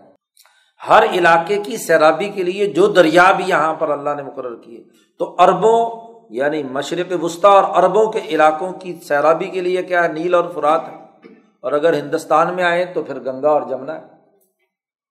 ادھر وسطی ایشیا میں چلے جائیں تو دریائے آمو اور دریائے کابل یا دریائے سندھ۔ تو ہر علاقے کی سیرابی کے لیے ہاں جی دو ظاہر نہریں اسی طریقے سے نبی اکرم صلی اللہ علیہ وسلم نے سورج گرہن ہوا، اس کی ایک نماز پڑھائی تھی۔ جی حدیثی سلاط القصوف سورج گرہن کی نماز پڑھائی تو اس پر ایک بہت لمبی حدیث ہے۔ جیسے ہی سورج گرہن ہوا تو اعلان کر دیا گیا اسلاۃ الجامعہ۔ تو جیسے اعلان ہوا تو سب لوگ مسجد میں جمع ہو گئے۔ دوپہر کا وقت ہے دس بجے کا۔ اور ابھی بھی یہ جو سلاۃ القصوف ہے ہرمین میں ابھی بھی باقاعدہ پڑھی جاتی ہے۔ ابھی جب ہم حج میں تھے تو وہاں چاند گرن ہوا۔ تو رات کو عشا کی نماز کے بعد جی اعلان ہو گیا۔ اور اس اعلان پر کیا نماز؟ اب کچھ لوگ جو جا کر نفل نیت باندھ کر ویسے ہی کھڑے ہو گئے۔ اب وہ تو اس وقت تک پڑھتے رہنے ہیں جب تک کہ چاند گرن ختم نہ ہو جائے۔ دو گھنٹے ہو، چار گھنٹے ہو، پانچ گھنٹے ہو۔ اب قاری صاحب تو شروع ہو جاتے ہیں قرآن پڑھنا۔ تو جب تک کیا ہے، وہ سورج یا چاند ہاں جی آگے پیچھے نہیں ہوتا تو مسلسل وہ نماز چلتی رہتی ہے۔ وہ جو نئے نئے بےچارے پھنس گئے وہاں حرم میں، تو وہ دیکھتے ہیں کہ امام پتہ نہیں کب سجدہ کرے کب رقو میں جائے گا۔ وہ تو ساری رات چلی نماز۔ تو بہرحال حضور صلی اللہ علیہ وسلم نے وہاں جب نماز پڑھا رہے تھے تو نماز پڑھانے کے دوران نماز سے جب فارغ ہوئے، سورج گرہن ختم ہوا، حضور نے آ کر ایک خطبہ ارشاد فرمایا۔ اس خطبے وقت کے وقت یہ الفاظ ہے کہ سورت لی الجنا و نار میرے سامنے جنت اور دوزخ کی تصویر بنا دی گئی۔ شکل میں میرے سامنے آئی اور دوسری لفظ میں ہے کہ بینی و بینا جدار القبلہ۔ جہاں حضور صلی اللہ علیہ وسلم کا ممبر رسول ہے ہاں جی وہیں ساتھ ہی محراب ہے۔ وہاں نماز نبی اکرم صلی اللہ علیہ وسلم پڑھا رہے ہیں تو حضور فرما رہے ہیں کہ جو آگے میری دیوار تھی، مسجد نبوی کی، اس دیوار کے درمیان اور میرے درمیان مجھے جنت اور دوزخ نظر آئی۔ حضور صلی اللہ علیہ وسلم نے فرمایا کہ اس حدیث میں یہ ہے کہ انہ بسط یدہ لی تناول عنقودم من الجنہ۔ میں نے ارادہ کیا ہاتھ بڑھا کر کہ اس جنت میں سے کیا ہے، ایک خوشہ پھل کا توڑ لو جی۔ لیکن حضور صلی اللہ علیہ وسلم نے فرمایا کہ اگر میں توڑ لیتا، وہ پھل، انگور کا خوشہ، تو وہ قیامت تک فنا نہ ہوتا، کیونکہ جنت کے اس پھل کے اندر فنا نہیں۔ اسی طریقے سے حضور صلی اللہ علیہ وسلم نے فرمایا کہ وہ ان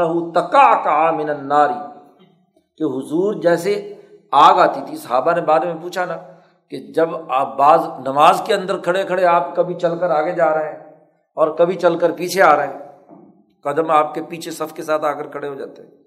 تو حضور نے فرمایا، جب جنت دیکھتا تھا تو آگے بڑھتا تھا، اور جب جہنم دیکھتا تھا تو اس کی آگ کی لپٹ اتنی شدید تھی کہ پیچھے ہٹتا تھا، الٹے پاؤں۔ اور فرمایا کہ اس کی گرمی کی شدت اتنی تھی کہ وہاں مسلح پر کھڑا ہونا کیا ہے؟ مشکل ہو رہا تھا۔ پھر اسی جہنم میں حضور نے دیکھا رافی سارق الحجیج جی حاجیوں کا مال چوری کرنے والا، اس کو دیکھا کہ اس کو کیا سزا مل رہی ہے وہ بھی جہنم میں دکھائی گئی۔ اسی طریقے سے وہیں وہ روایت مشہور ہے جو عام طور پر کہا جاتا ہے ول مرا اللہ تی ربت الحرا حتیٰ ماتت حضور نے فرمایا کہ میں نے دیکھا اس جہنم میں کہ اس عورت کو عذاب مل رہا ہے۔ ہاں جی کہ جس عورت نے ایک بلی کو باندھ دیا تھا۔ جی اس کو نہ تو کھولا کہ جا کر خود کھا لے اور نہ خود اس کے سامنے کھانے پینے کی کوئی چیز ڈالی تو اور وہ بھوکی مر گئی رسی سے اس کو باندھ دیا تو اس کی سزا میں اس عورت کو کیا وہاں سزا مل رہی ہے۔ ایسے ہی میں نے اس جنت میں وہ عورت دیکھی جو زانیہ تھی مومیسا تھی۔ ہاں جی منہ کالا کرتی تھی، مردوں کے ساتھ زنا کرتی تھی۔ لیکن ایک کتا پیاسا آیا کنویں کے پاس۔ تو وہ اندر کنویں میں نیچے اتری، اپنے جوتے میں پانی بھرا اور لا کر کے اس کتے کو پلا دیا۔ سکل کل تو میں نے اس عورت زانیہ کو کہاں دیکھا؟ جنت میں دیکھا۔ تو اب یہ مسجد نبوی میں حضور فرم، تشریف فرما ہے، مدینہ منورہ میں ہے، سب لوگ نماز پڑھ رہے ہیں اور حضور کے سامنے جنت بھی آ گئی۔ اور جنت کی محض تصویر نہیں ہے، بلکہ وہاں سے پھل توڑنے کی، پھل ہیں اور جن کو توڑنے کی توڑنے کے لیے ان کا گویا کہ وجود موجود ہے۔ ایسے ہی یہ باقی تمام مناظر ہیں۔ تو ان کا اپنا وجود ہے۔ اور آگ کی گرمی اور شدت اور حدت سے حضور پیچھے ہٹ رہے ہیں۔ جہنم کے۔ تو گویا کہ دونوں کا کوئی وجود تھا نا، اب وہاں اس جگہ پر ہاں جی جہاں محراب نبوی ہے، وہاں تو اس طرح کا کوئی معاملہ جسمانی طور پر تو نہیں ہے۔ تو ان کا کون سا وجود تھا؟ اس کے علاوہ اس کی کوئی تشریح نہیں ہو سکتی کہ وہ عالم مثال کا مثالی وجود تھا۔ وہ معلوم، شاہ صاحب نے کہا یہ بات معلوم ہے کہ اتنی چار فٹ کی جگہ میں ان تلکل مسافہ یہ جو مسافت ہے، ظاہر مسلح کی جگہ چار فٹ، پانچ فٹ ہوتی ہے بس زیادہ تر۔ اس مسافت کے اندر نہ تو ساری کی ساری جنت آ سکتی ہے اور نہ ساری کی ساری جہنم آ سکتی ہے۔ دی اجسادی حمل معلوم عند العامہ۔ عام لوگوں کے نزدیک جو معلوم جسم ہے، وہ تو اس اتنے چار فٹ کے اندر نہیں آ سکتا۔ یہ اسی طریقے سے ایک اور حدیث میں، دسویں حدیث شاہ صاحب نے یہاں پر پیش کی ہے کہ حفت الجنت و بالمکار کہ جنت کو گھیر دیا گیا ہے مشکلات سے مکروحات سے۔ آدمی کو جنت میں جانے کے لیے بہت سی کیا ہے، خلاف طبیعت کام کرنے پڑتے ہیں۔ وہ حفت نارو شہوات اور جہنم کے چاروں طرف شہوتیں اور خواہشیں اور لذتیں ان سے گھیر دیا گیا۔ تو یہی امتحان ہے۔ اگر ویسے جہنم ظاہر ہوتی اور ویسی جنت ظاہر ہوتی تو کون بے وقوع ہے جو جہنم میں جائے گا؟ سب ادھر جائیں گے۔ تو اس لیے ایک کو تکلیفوں سے گھیر دیا اور ایک کو کیا ہے؟ شہبات سے گھیر دیا۔ اور پھر جبرائیل کو حکم دیا کہ ان دونوں کو دیکھو، ان کا ان کا جائزہ لو اور یہاں جس، جو آدمی اس جگہ پر مبتلا ہو جائے، اس کے مطابق اس کی جزا و سزا کا معاملہ ہو۔ گیارہویں حدیث پیش کی کہ نبی اکرم صلی اللہ علیہ وسلم نے ارشاد فرمایا کہ بسا اوقات انسان پر کوئی بلا اور مصیبت نازل ہوتی ہے۔ کائنات کے اسباب کی بنیاد پر انسان پر کوئی مصیبت نازل ہوتی ہے۔ اور اس کا علاج جو ہے وہ دعا سے ہو جاتا ہے۔ دعا آدمی خود مانگے یا اس کے لیے اس کے ماں باپ اور اس کے رہنما مانگے، تو دعا اس بلا سے جب ٹکراتی ہے آلجا کا معنی ہوتا ہے کہ وہ دعا غالب آ جاتی ہے اور بلا ٹل جاتی ہے۔ مصیبت کیا ہے؟ ختم ہو جاتی ہے۔ تو بلا کا بھی ایک وجود بنایا اور دعا کا بھی ایک وجود ہے۔ دعا جب بھی مانگی جاتی ہے اور دل سے مانگی جاتی ہے، تو جیسے حضور نے فرمایا کہ مظلوم کی دعا سے بچو، اس لیے کہ وہ عرش تک براہ راست پہنچتی ہے۔ تو دعا کا اپنا ایک وجود ہے نا۔ لوگ سمجھتے ہیں کہ بس ایویں جی دعا کر لو، نما، آپ دعا پڑھتے ہیں اصل میں، دعا کرتے نہیں ہیں۔ تو دعا پڑھنے سے تو وجود نہیں اس کا پیدا ہوتا، وجود مثالی پیدا ہوتا ہے دعا کرنے سے۔ قلب کی وہ حیت جو اللہ کے سامنے عجز و انکساری کے ساتھ اس سے مطالبہ کرنے کے ساتھ تعلق رکھتی ہے۔ تو جب مطالبہ آپ کریں گے تو اس کا اپنا ایک وجود مثالی ہے۔ اور وہ موجود مثالی اس بلا کا کیا علاج ہے۔ تو اب دونوں چیزوں کے اپنے اپنے وجود کا ذکر ہوا۔ اس دنیا میں تو دونوں کا کوئی وجود ظاہری آنکھوں سے تو نظر نہیں آتا۔ بارہویں حدیث لائے کہ اللہ پاک نے عقل پیدا کی۔ خلق اللہ العقل۔ حضور صلی اللہ علیہ وسلم نے فرمایا کہ اللہ نے عقل پیدا کی۔ اور عقل سے کہا، اقبل۔ تو اقبال سامنے آؤ۔ عقل کا مظاہرہ کروایا۔ تو وہ سامنے آ گئی۔ اور وقال اللہ ادبر، پیچھے چلی جاؤ۔ تو وہ پیچھے چلی گئی۔ اور پھر اللہ نے فرمایا کہ، اے عقل، تیری بنیاد پر میں انسانوں سے معاملہ کروں گا۔ جو عقل استعمال کرے گا تو اس کے لیے کیا ہے؟ اس کو آگے بڑھنے کا موقع ملے گا۔ اور جو عقل دشمن ہوں گے، وہ پچھلے بینچوں پہ بیٹھے تو اب یہاں عقل کا ایک وجود اور اس وجود کی بنیاد پر اس کو اقبل اور ادبر کا حکم دیا جا رہا ہے۔ آگے اور پیچھے وہ آ جا رہی ہے۔ تو یہ وجود کون سا ہے؟ وجود مثالی اسی طریقے سے نبی اکرم صلی اللہ علیہ وسلم عبداللہ ابن عمر ابن العاص رضی اللہ تعالیٰ نے روایت کرتے ہیں۔ ترمزی کی یہ حدیث ہے۔ یہاں تو اس کا صرف ایک ٹکڑا آیا ہے کہ حاضان کتابانی من رب العالمین۔ ایک دن نبی اکرم صلی اللہ علیہ وسلم باہر تشریف لائے اپنے حجرۂ مبارکہ سے۔ اور آپ صلی اللہ علیہ وسلم کے ہاتھ میں دو کتابیں تھیں۔ دو کتابیں تھیں۔ حضور صلی اللہ علیہ وسلم نے صحابہ سے پوچھا کہ کیا تم جانتے ہو ان کتابوں میں کیا ہے؟ لوگوں نے کہا کہ نہیں، ہم نہیں جانتے۔ نبی اکرم صلی اللہ علیہ وسلم نے فرمایا کہ دیکھو یہ دو کتابیں ہیں۔ دائیں ہاتھ میں جو کتاب ہے یہ جو دائیں ہاتھ میں کتاب ہے، اس میں جنتیوں کے نام لکھے ہوئے اور یہ بائیں ہاتھ میں کتاب ہے، اس میں جہنمیوں کے نام لکھے ہوئے تو حضور کا وہاں جملہ ہے کہ حاضان کتابان مر رب العالمین، یہ اللہ رب العالمین کی کیا ہے دو کتابیں ہیں۔ تو اب کتابوں کا اپنا ایک وجود، جن کتابوں کے اندر کیا ہے، تمام تحریرات، تو اگر وہ جسمانی وجود رکھ رہی ہوتی تو سارے صحابہ کو نظر آتی، نظر کیا آتی، بلکہ حضور کے بعد بھی موجود ہوتی۔ ہر آدمی جا کر رجسٹر کھولتا اور اپنا نام دیکھ لیتا کہ میں جنت ہی ہوں یا جاننے میں تو ظاہر جسمانی تو دنیا میں کوئی وجود نہیں ہے نا۔ حضور صلی اللہ علیہ وسلم کے ہاتھ میں ہے اور وہ ہاتھ میں کیا ہے؟ مثالی وجود مثالی ہے۔ اسی طریقے سے چودہویں حدیث لائے ہیں کالا یوتا بل موت کا نہ کب سن جب جنتی جنت میں چلے جائیں گے، جہنمی جہنم میں چلے جائیں گے، تو پھر موت کو لایا جائے گا۔ اور ایسے کا انہ کب سن گویا کہ وہ ایک مینڈا ہے۔ اور پھر اس کو ذبح کر دیا جائے گا جنت اور جہنم کے درمیان۔ کہ بس جو اب جنتی ہیں، وہ جنتی ہیں اور جو جہنمی ہے اب کسی کو موت تاری نہیں ہوگی۔ تو موت کا ایک وجود مثالی اس لیے قرآن نے کہا، خلق المعتا بل حیات۔ اللہ نے حیات کو پیدا کیا اور موت کو پیدا کیا۔ تو موت ایک وجود رکھتی ہے جس کا۔ تو اب اس کا سوائے وجود مثالی کہ اس کی کوئی اور تشریح ممکن نہیں۔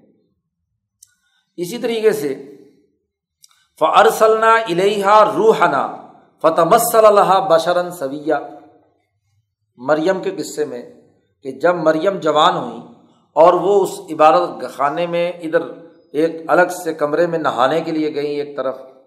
تو وہاں اللہ پاک کہتے ہیں کہ ارسلنا الحا ہم نے قرآن کی آیت ہے، ہم نے ان کی طرف اپنا بھیجا اپنی روح کو، روحنا۔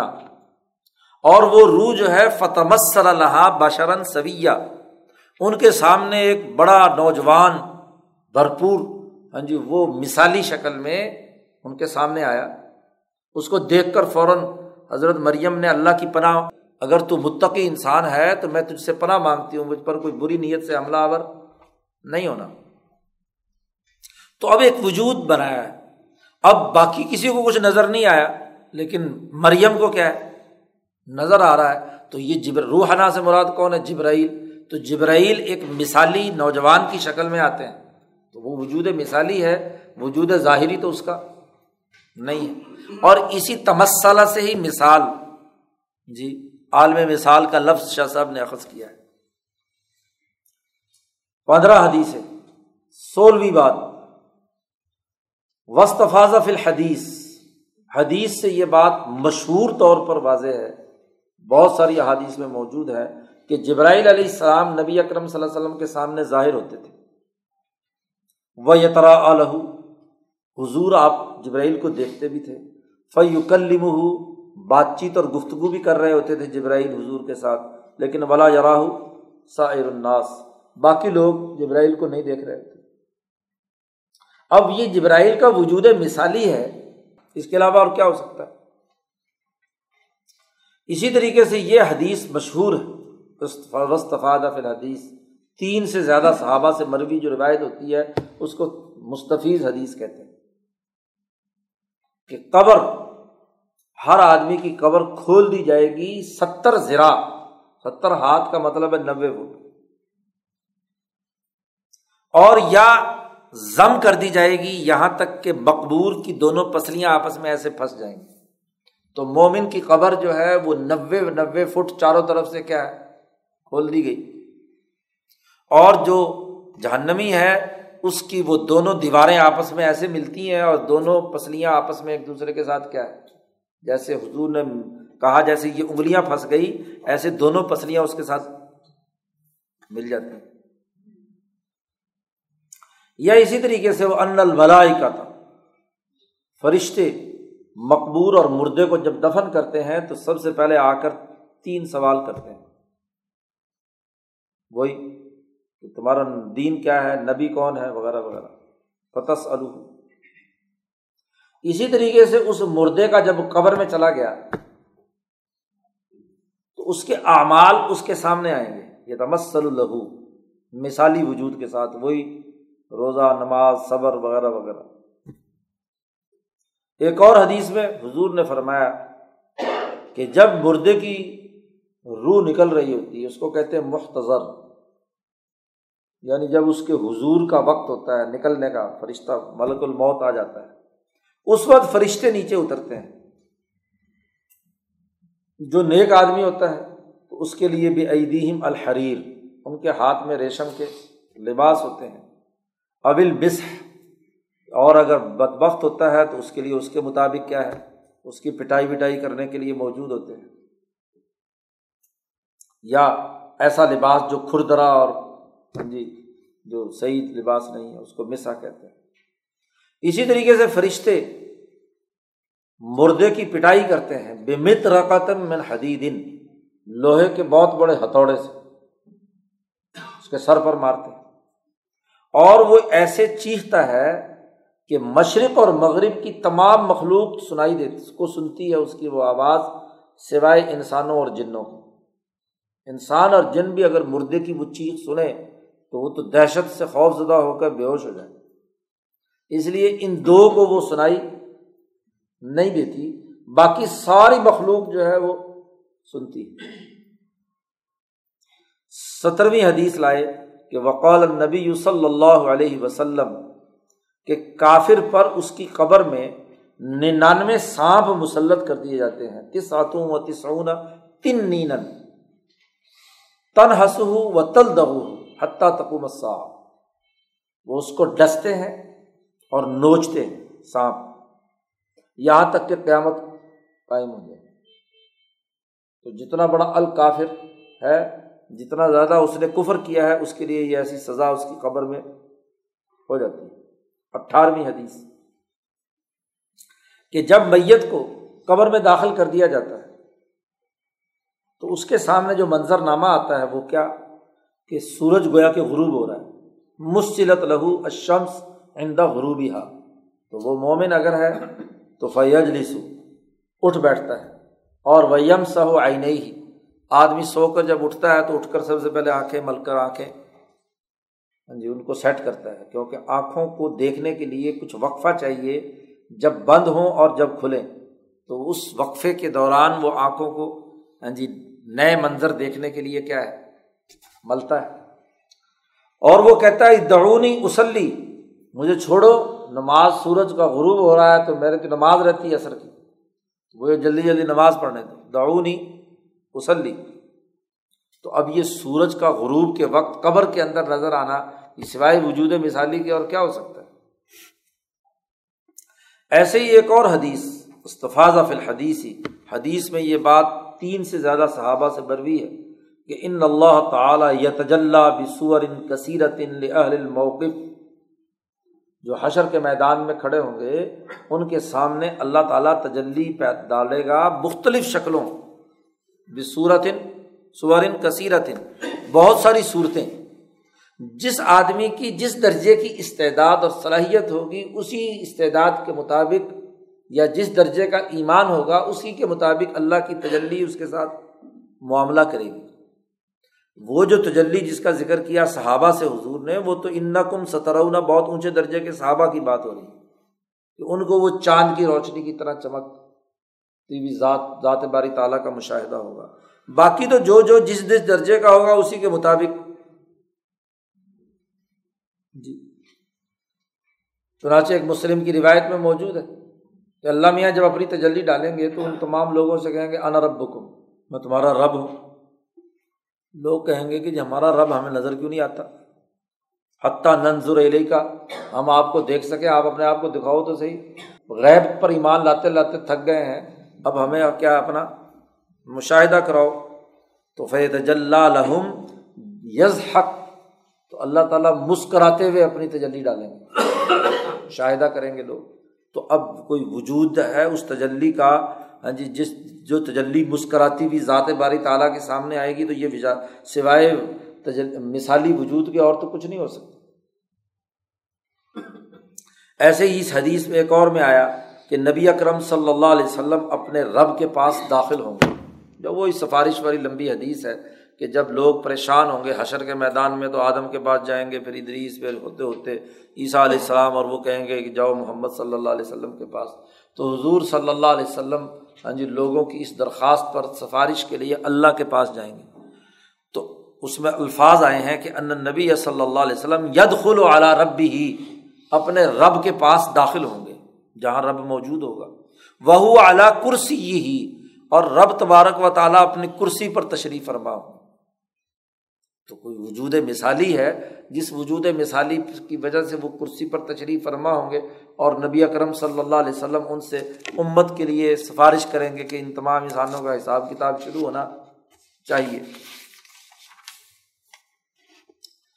اسی طریقے سے وہ ان اللہ تعالیٰ یوکلم ابن آدم شفاہن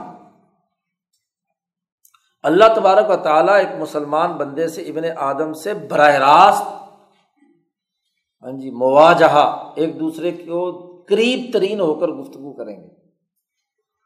جی بخاری شریف میں حدیث ہے کہ ان اللہ تعالی یدن المومن مومن کے بالکل قریب آ جائیں گے اور آ کر اس کے دونوں کندھوں پر ایسے ہاتھ رکھ لیں گے۔ فیضا علیہ کتفا اور اس کے چھپا لیں گے اپنے پردے میں، جیسے آدمی بڑا قد والا ہو تو چھوٹے آدمی کے کندھے پر ہاتھ ہاتھ رکھے تو جیسے اس کو چھپا لیتا ہے، اس کو چھپا لیں اور پھر اس کے کان میں کہیں گے، تو نے فلانا کام کیا تھا نا، گناہ کیا تھا نا۔ عطارف الزمبا قزا فلانا جرم کیا تھا۔ عطارف الزمبا قزا فلاں فلاں گناہ یاد ہے۔ تو بندہ کہے گا کہ ہاں ہوا تھا، گناہ تھے گناہ تو کیتا سی۔ فیقول نام اے رب ہاں ہم نے یہ کام مجھ سے ہو گیا تھا۔ تو اللہ میاں سارے گناہ اس سے پوچھے گا۔ اب ظاہر ہے کہ جب اللہ میاں اتنے قریب ہے وہاں جھوٹ تو بولنا ممکن نہیں ہے۔ تو سارے اقرارات کر لے گا۔ تو آخر میں اللہ میاں ہنس کے کہے گا، جا یار چڈیا تھے ہاں جی۔ حتیٰ کر جنوبی تو یہ لمبی حدیث ہے بخاری میں آتی ہے۔ تو اب یہاں اللہ کا مکالمہ اس آدمی کے ساتھ، ابن آدم کے ساتھ براہ راست اور اس کے کندھے پر ہاتھ رکھنا وغیرہ وغیرہ، تو یہ کیا ہے؟ وجود مثالی ہے نا۔ کیونکہ وہاں حشر کے میدان میں ذات باری تعالیٰ تو ورا الورا ہے۔ تو اس کی ایک تجلی ہے، اس کا ایک وجود مثالی ہے، وہ وجود مثالی۔ اب لاکھوں کروڑوں انسان ہے اور سارے گنہ گاروں سے اس طرح بات چیت ہو تو کتنے وجود چاہیے؟ بہت سارے وجود چاہیے نا، وہ وجود مثالی ہی ہو سکتے ہیں۔ اس کے علاوہ تو کچھ نہیں ہو سکتا۔ تو شاہ ولی اللہ صاحب نے فرمایا کہ الا غیر ظالی کا مما لا یحسا کثرتاً۔ اتنی حدیثیں ہیں، اتنی حدیثیں ہیں، اتنی آیتیں ہیں کہ ان کی کثرت کا احاطہ گنتی اور شمار میں بھی نہیں ہے۔ یہ اس طرح کی حدیثیں۔ اب شاہ صاحب کہتے ہیں کہ یہ ساری حدیثیں جو ہے ان کے بارے میں تین آرا سے زیادہ کوئی رائے نہیں ہو سکتی۔ ان کی تشریح میں۔ وہ نازر فیحاد احادیث بینا احدا سلاس تین میں سے ایک ضرور، اس کے بغیر ان حدیثوں کی کوئی تشریح نہیں ہو سکتی۔ نمبر ایک، اما یقر بظاہر ہم ان حدیثوں کو اپنے ظاہر پر رکھیں، اقرار کریں کہ جو کچھ ان حدیثوں میں ان وجودات کے آنے جانے، کھڑے ہونے، گفتگو کرنے وغیرہ وغیرہ، یہ اصل میں ظاہر بھی ایسا ہی ہے۔ اور جب ہم اس کو ظاہر پر رکھیں گے تو لازمی طور پر مجبوراً فیض تر رو الا اس بات عالمن زکرنا شانہ ہو تو آپ کو ایک عالم ماننا پڑے گا کہ جو ہم نے بیان کیا ہے عالم مثال ہاں جی یہ مجبوراً آپ کو ماننا پڑے گا۔ آیات اور احادیث کا جو ظاہر ہے مطلب ہے، اگر اس کو اپنی جگہ پر برقرار رکھیں تو آپ کو ایک عالم ماننا پڑے گا، جس کا ہم نے ابھی تذکرہ کیا، عالم مثال۔ اور وہ ہلتی تک تزیحا قاعدت اہل الحدیث اور یہی حدیث کے جو ماہرین ہیں، انہوں نے جو قاعدہ اور ضابطہ بنایا ہے، وہ یہی سی بات کا تقاضا کرتا ہے کہ ظاہر حدیث کو اپنے ظاہر پر رکھا جائے، اس کے معنی میں کسی قسم کا تغیر و تبدل نہ کیا جائے۔ شاہ صاحب کہتے ہیں کہ ایک تو اہل حدیث کے قاعدے کا یہ بھی تقاضا ہے۔ اور وہ نب اعلیٰ داری کا اسیوتی رحمہ اللہ تعالی۔ اور علامہ سیوتی جلال الدین سیوتی نے اس بات پر تنبی کی ہے۔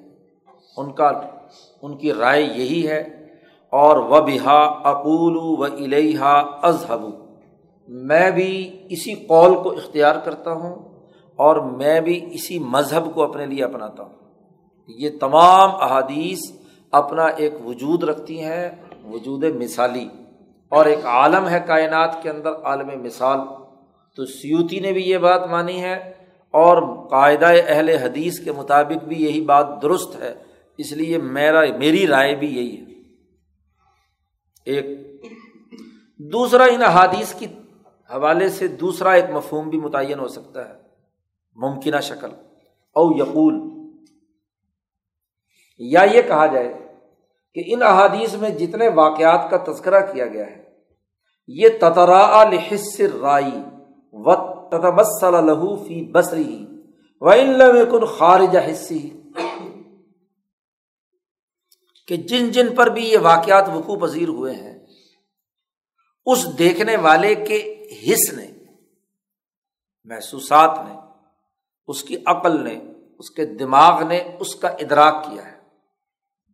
اس کے سامنے وہ تصویر مثالی کے طور پر آیا ہے۔ اگرچہ خارج میں اس کا اپنا وجود نہ بھی ہو، لیکن اس آدمی کے لیے وہ ایسا ہاں جی واضح تصور ہے، ایسی واضح شکل ہے کہ وہ اس سے متاثر ہو کر ان تمام کیفیات کا حامل بنا۔ اس کی مثال حضرت عبداللہ ابن مسعود کے ایک قول کو سامنے رکھ کر شاہ صاحب نے بیان کی ہے۔ قرآن حکیم نے ایک آیت بیان کی ہے۔ یومتا سماؤ بدخان مبین۔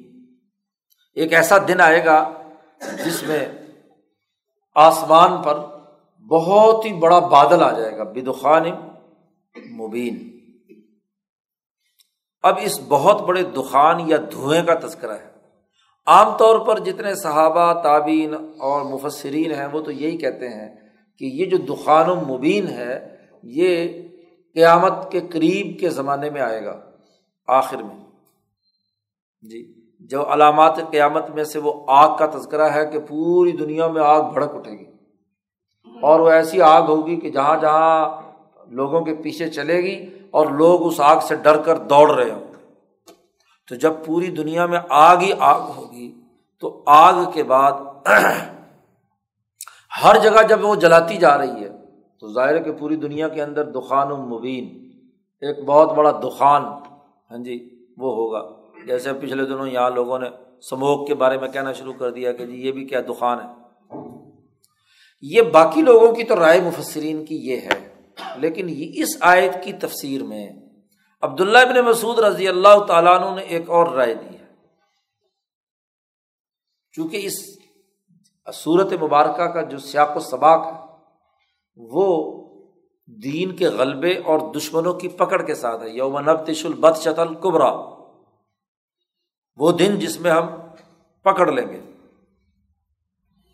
تو عبداللہ ابن مسعود کہتے ہیں کہ یہ آخرت میں دھواں نہیں آنا، آخری قیامت کی علامت میں سے نہیں ہے۔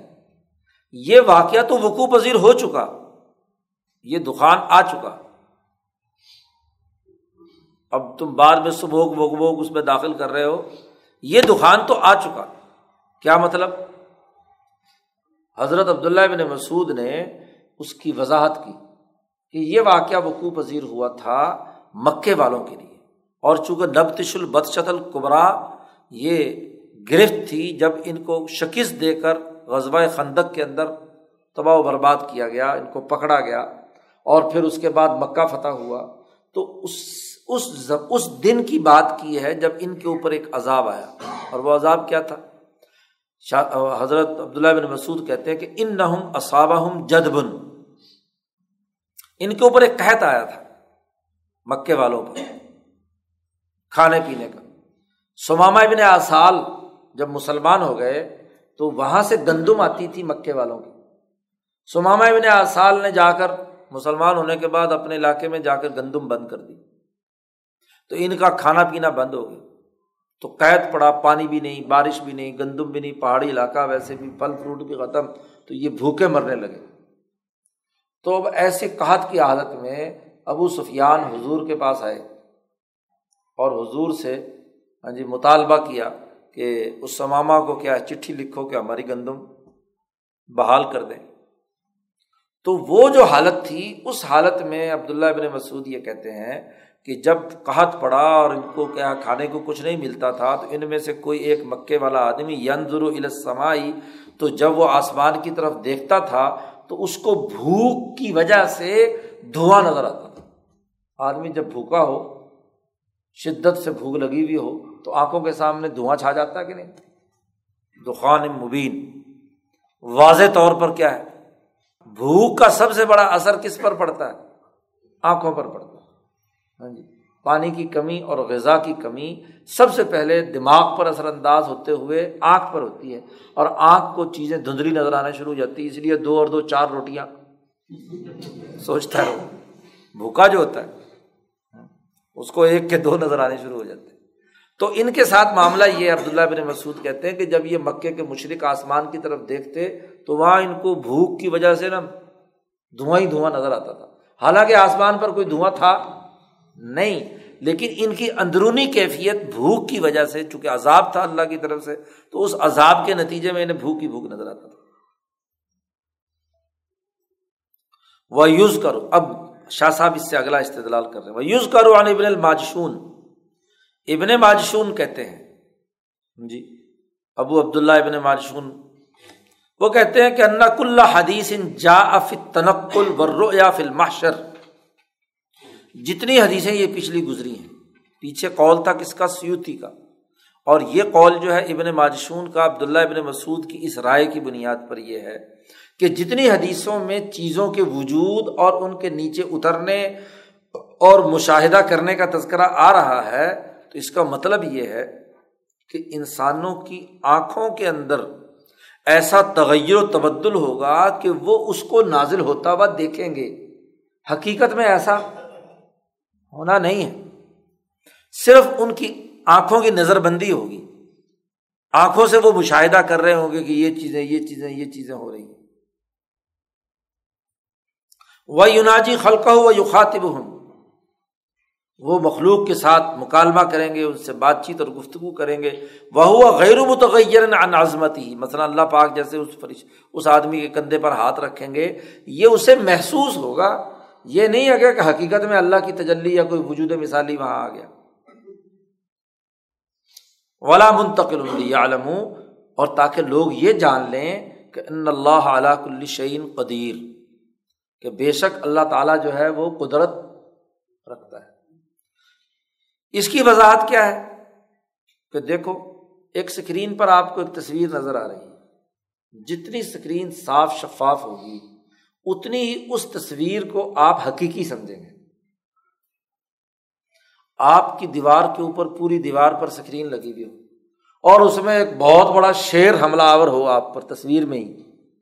تو آپ پر اس کا اثر پڑا ہے کہ نہیں؟ حالانکہ اس اسکرین میں شیر تو نام کی کوئی چیز نہیں ہے، لیکن وہ آپ کی سامنے جو تصویر آئی وہ اتنی واضح اور خوفناک تھی کہ اس سے آپ کے وجود پر تو خوف تاری ہو گیا۔ تو متروبہ نتیجہ، مثلاً سانپ نے ڈسا۔ تو سانپ اگر تصویر میں ڈس کر آپ کو اذیت پہنچا رہا ہے اور آپ کے تخیل میں یہ کہ مجھے اذیت مل گئی، تو مطلوبہ مقصد مطلوب ہے۔ یا کیا ہے؟ واقعات حقیقت میں ہونا بھی مطلوب ہے۔ تو ان کا کہنا یہ ابن ماجشون کا کہ اللہ اپنی قدرت دکھانے کے لیے ان تمام چیزوں کا حص کا منظرنامہ ایسا بنائے گا کہ اگلا آدمی یہی سمجھے گا کہ کیا ہے؟ یہ حقیقت اپنا ایک وجود رکھ رہی ہے۔ دوسری بات۔ تیسرا ایک اور کال بھی شاہ صاحب نے کہا کہ ہو سکتا ہے۔ اور وہ یہ کہا جائے کہ اس کی نہ کوئی حقیقت ہے، نہ اس کی کوئی تصویر ہے۔ یہ جتنی بھی حدیثیں ہیں، یہ صرف تمسیل ہے۔ یہ تمسیل ہے کسی اور معنی کو سمجھانے کے لیے۔ مطلب سمجھانے کے لیے۔ جیسے ہم کوئی قاعدہ اور ضابطہ بیان کرتے ہیں، تو اس قاعدے ضابطے کو بیان سمجھانے کے لیے کوئی مثال دیتے ہیں کہ زید نے امر کو مارا۔ اب وہاں حقیقت میں نہ کوئی زید ہے، نہ کوئی امر ہے، نہ اس نے کسی کو مارا، نہ پیٹا آپ نے بطور تمسیل کے یہ لفظ بولا ہے، تو تمسیل کا حقیقت سے تو کوئی تعلق نہیں ہوتا۔ شاہ صاحب کہتے ہیں کہ یہ جو تیسرا کال ہے، جس میں وہ حقیقت کا سرے سے انکار کر رہا ہے، یہ کال جو ہے میرے نزدیک اہل حق میں یہ شامل نہیں ہے۔ کہ یہ بالکل سرے سے غلط کال ہے۔ پہلے دو کالوں میں سے شاہ صاحب نے خود اپنے لیے ترجیح دیا پہلا کال کہ یہ حدیثیں حضور نے بیان فرمائی ہیں یہ محض تصویری حرکتیں نہیں ہیں، بلکہ اپنا ایک وجود مثالی، ٹھوس اپنا وجود مثالی رکھتی ہیں۔ نہ یہ تصویری حرکتیں ہیں اور نہ محض ایک تمثیل یا مثال ہے۔ کہ یہ حقیقت نہ ہو، محض مجاز ہو یا اشارہ اور کنایا ہو، ایسا نہیں۔ شاہ صاحب نے یہ تینوں باتیں بیان کرنے کے بعد اپنی تائید میں کیونکہ مولویوں کا مسئلہ ہے نا، مولویوں کو سمجھانے کے لیے، مولویوں کے دلائل نہ دو تو بات سمجھ میں نہیں آتی۔ شاہ صاحب کی اپنی بات بڑی واضح تھی، لیکن امام غزالی، چونکہ حکمت اور اسرار دین میں ہاں جی امام غزالی کو کا بڑا توتی بول رہا تھا شاہ صاحب سے پہلے، تو یہاں غزالی کا ہی قول نقل کیا ہے۔ اس کی پوری عبارت احیاء علوم الدین کی یہاں شاہ صاحب نے نقل کیا ہے۔ وقت سب ورا الامام الغزالی فی عذاب القبر تلک المقامات الثلاث۔ عذاب قبر کو عقلی طور پر سمجھانے کے لیے امام غزالی نے یہی تین مقامات کا ذکر کیا ہے۔ اور اس میں امام غزالی نے کہا ہے کہ یہ تمام احادیث کی طرح کی جتنی بھی احادیث ہیں لہٰ ظواہر صحیح ہماری رائے یہ ہے کہ اس کا ظاہر بھی ہے اور یہ صحیح بھی ہے۔ لیکن اسی کے ساتھ ساتھ وہ اسرار الخفیہ یہ مخفی اسرار بھی ہیں اس میں۔ اولا کنہا اند ارباب البصائر واضح جو صاحب بصیرت اور صاحب عقل و شعور لوگ ہیں اور یا اللہ ہیں، ان کے نزدیک بالکل واضح ہے یعنی غزالی کا نقطۂ نظر بھی یہی ہے کہ ان تمام احادیث کا جو ظاہر ہے، وہ اپنے ایک وجود پر دلالت کر رہا ہے۔ غزالی نے یہ بات کہی کہ فم الم تن کشف لہو حقا جس پر ان احادیث کے اصل حقائق منکشف نہ ہوں تو اس کے لیے قطعی طور پر یہ مناسب نہیں ہے کہ وہ ان احادیث کا ظاہر کا انکار کر دے۔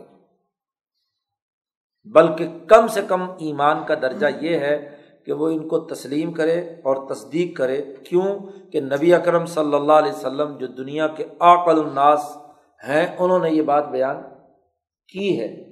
تو اس لیے ان کی بات کو مانتے ہوئے اس کو تسلیم و تصدیق کرے اگرچہ اس کو خود مشاہدہ نہ ہو۔ اعلیٰ ترین درجہ تو یہ ہے کہ وہ اس مشاہدے کی کیفیت تک پہنچے۔ غزالی نے کہا فین کلتا اگر تم یہ سوال کرو، اور اس زمانے میں یہ سوال بڑا مشہور تھا، غزالی کے زمانے میں، کہ فنحن نشاہد الکافر فی قبر ہی مدتاً۔ ہم نے کافر کو اس کی قبر میں ایک لمبی مدت تک اس کا مشاہدہ کیا اور نگرانی کی اس کی۔ تو جو وہ کہا گیا ہے کہ جی ننانوے سانپ اس کے اوپر مسلط کر دیے جاتے ہیں، تو ہم نے تو اس کی قبر میں کوئی نہیں دیکھا کوئی بھی۔ تو خلاف مشاہدہ ہم کس بات کی تصدیق کریں؟ اگر یہ سوال کوئی کرے تو غزالی نے اس کا جواب دیا، فعلم ان کا ثلاثہ مقامات فت تصدیق بے ام حاضہ اس طرح کی باتوں کی تصدیق کے تین درجے ہیں، تین مقام۔ پہلا درجہ وہ اظہر ولاصح ولاسلم پہلا درجہ جو ظاہری بھی ہے، سب سے زیادہ ظاہری بھی ہے، سب سے زیادہ صحیح بھی ہے، اور سب سے زیادہ درست بھی ہے۔ وہ یہ کہ ان تصد کا بھی انہا موجود ہم تصدیق کریں کہ یہ جو ننانوے سانپ ہے واقعات اس کے اندر موجود ہیں، اور وہ میت کو ڈس رہے ہیں۔ لا کنہ کا لا تو شاہد ازالی کا لیکن تم اس دنیا کے اندر اس کا مشاہدہ نہیں کر سکتے۔ کیوں؟ اس کی وجہ یہ ہے کہ تمہاری آنکھ ایک خاص فاصلے تک کی چیزوں کو دیکھنے کی اہلیت اور صلاحیت رکھتی ہے۔ اس سے زیادہ جتنا کسی چیز کا فاصلہ دور ہوتا چلا جاتا ہے، اتنا ہی آپ کے دیکھنے کی اہلیت اور صلاحیت جو ہے وہ ختم ہوتی چلی جاتی ہے۔ ایک حد آتی ہے کہ آپ وہاں کچھ بھی نہیں دیکھ پاتے کہ ہے کیا۔ تو عالم ملکوت کے جو جتنے امور ہیں تمہاری آنکھ، یہ جو اس ارض کی آنکھ ہے، یہ ان ملکوتی معاملات کے مشاہدہ کرنے کی استعداد اور اہلیت ہی نہیں رکھتی۔ اور وکل تعلق بالآخرہ فہو من عالم الملکوت اور جن جن امور کا تعلق آخرت سے ہے، وہ دراصل عالم ملکوت کے امور ہیں، وہ اس عالم ناسوت کے امور ہی نہیں۔ اماترا صحابہ رضی اللہ عنہ امام غزالی نے سوال کیا کہ کیا تم صحابہ کو نہیں دیکھتے کہ کئی فکارہ یؤمنون بنزول جبرائیل علیہ السلام؟ کہ وہ کیسے نبی اکرم صلی اللہ علیہ وسلم پر نازل فرشتہ جو وہی لے کر آیا جبرائیل، اس پر ایمان رکھتے تھے۔ حالانکہ خود تو وہ کبھی جبرائیل کا مشاہدہ انہوں نے کبھی نہیں کیا۔ اور وہ یہ بھی ایمان رکھتے تھے کہ نبی اکرم صلی اللہ علیہ وسلم جبرائیل کو دیکھ رہے ہیں۔ یو شاہد فین کنتا لاتو من و بحاظہ اور اگر تو اس پر بھی ایمان نہیں لاتا، تو تصحیح اصل ایمان بل ملائی کا ول وہی اہم و علی کا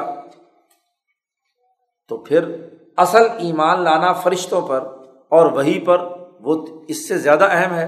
تم وہی پر ایمان رکھتے ہو تبھی تو مسلمان ہوئے ہو نا۔ ہاں جی تم نبی اکرم صلی اللہ علیہ وسلم پر ایمان رکھتے ہو، اس پر تو تم فرشتوں پر ایمان رکھتے ہو۔ تو جب ایمان بال ملائکہ رکھتے ہو اور وہی پر تم ایمان رکھ کر مسلمان اپنے آپ کو کہتے ہو، تو پھر یہ جو بات ہے کہ حضور صلی اللہ علیہ وسلم نے جبرائیل کا مشاہدہ کیا، اس کو کیوں نہیں مانتے؟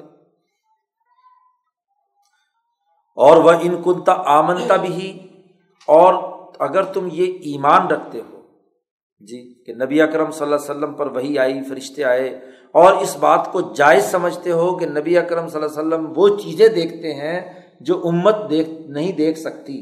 لات شاہد العما تو پھر اس پورے مسئلے کو میت کے معاملے میں کیوں جائز نہیں سمجھتے؟ کلمے پر ایمان لاتے ہو، حضور پر ایمان لاتے ہو، قرآن پر ایمان لاتے ہو، قبر کا معاملہ آئے تو وہاں میت کے مشاہدے پر جو حضور صلی اللہ علیہ وسلم نے ذکر کیا کہ میت پر ننانوے سانپ مسلط ہو جاتے ہیں، تو حضور کے اس مشاہدے کو کیوں نہیں مانتے؟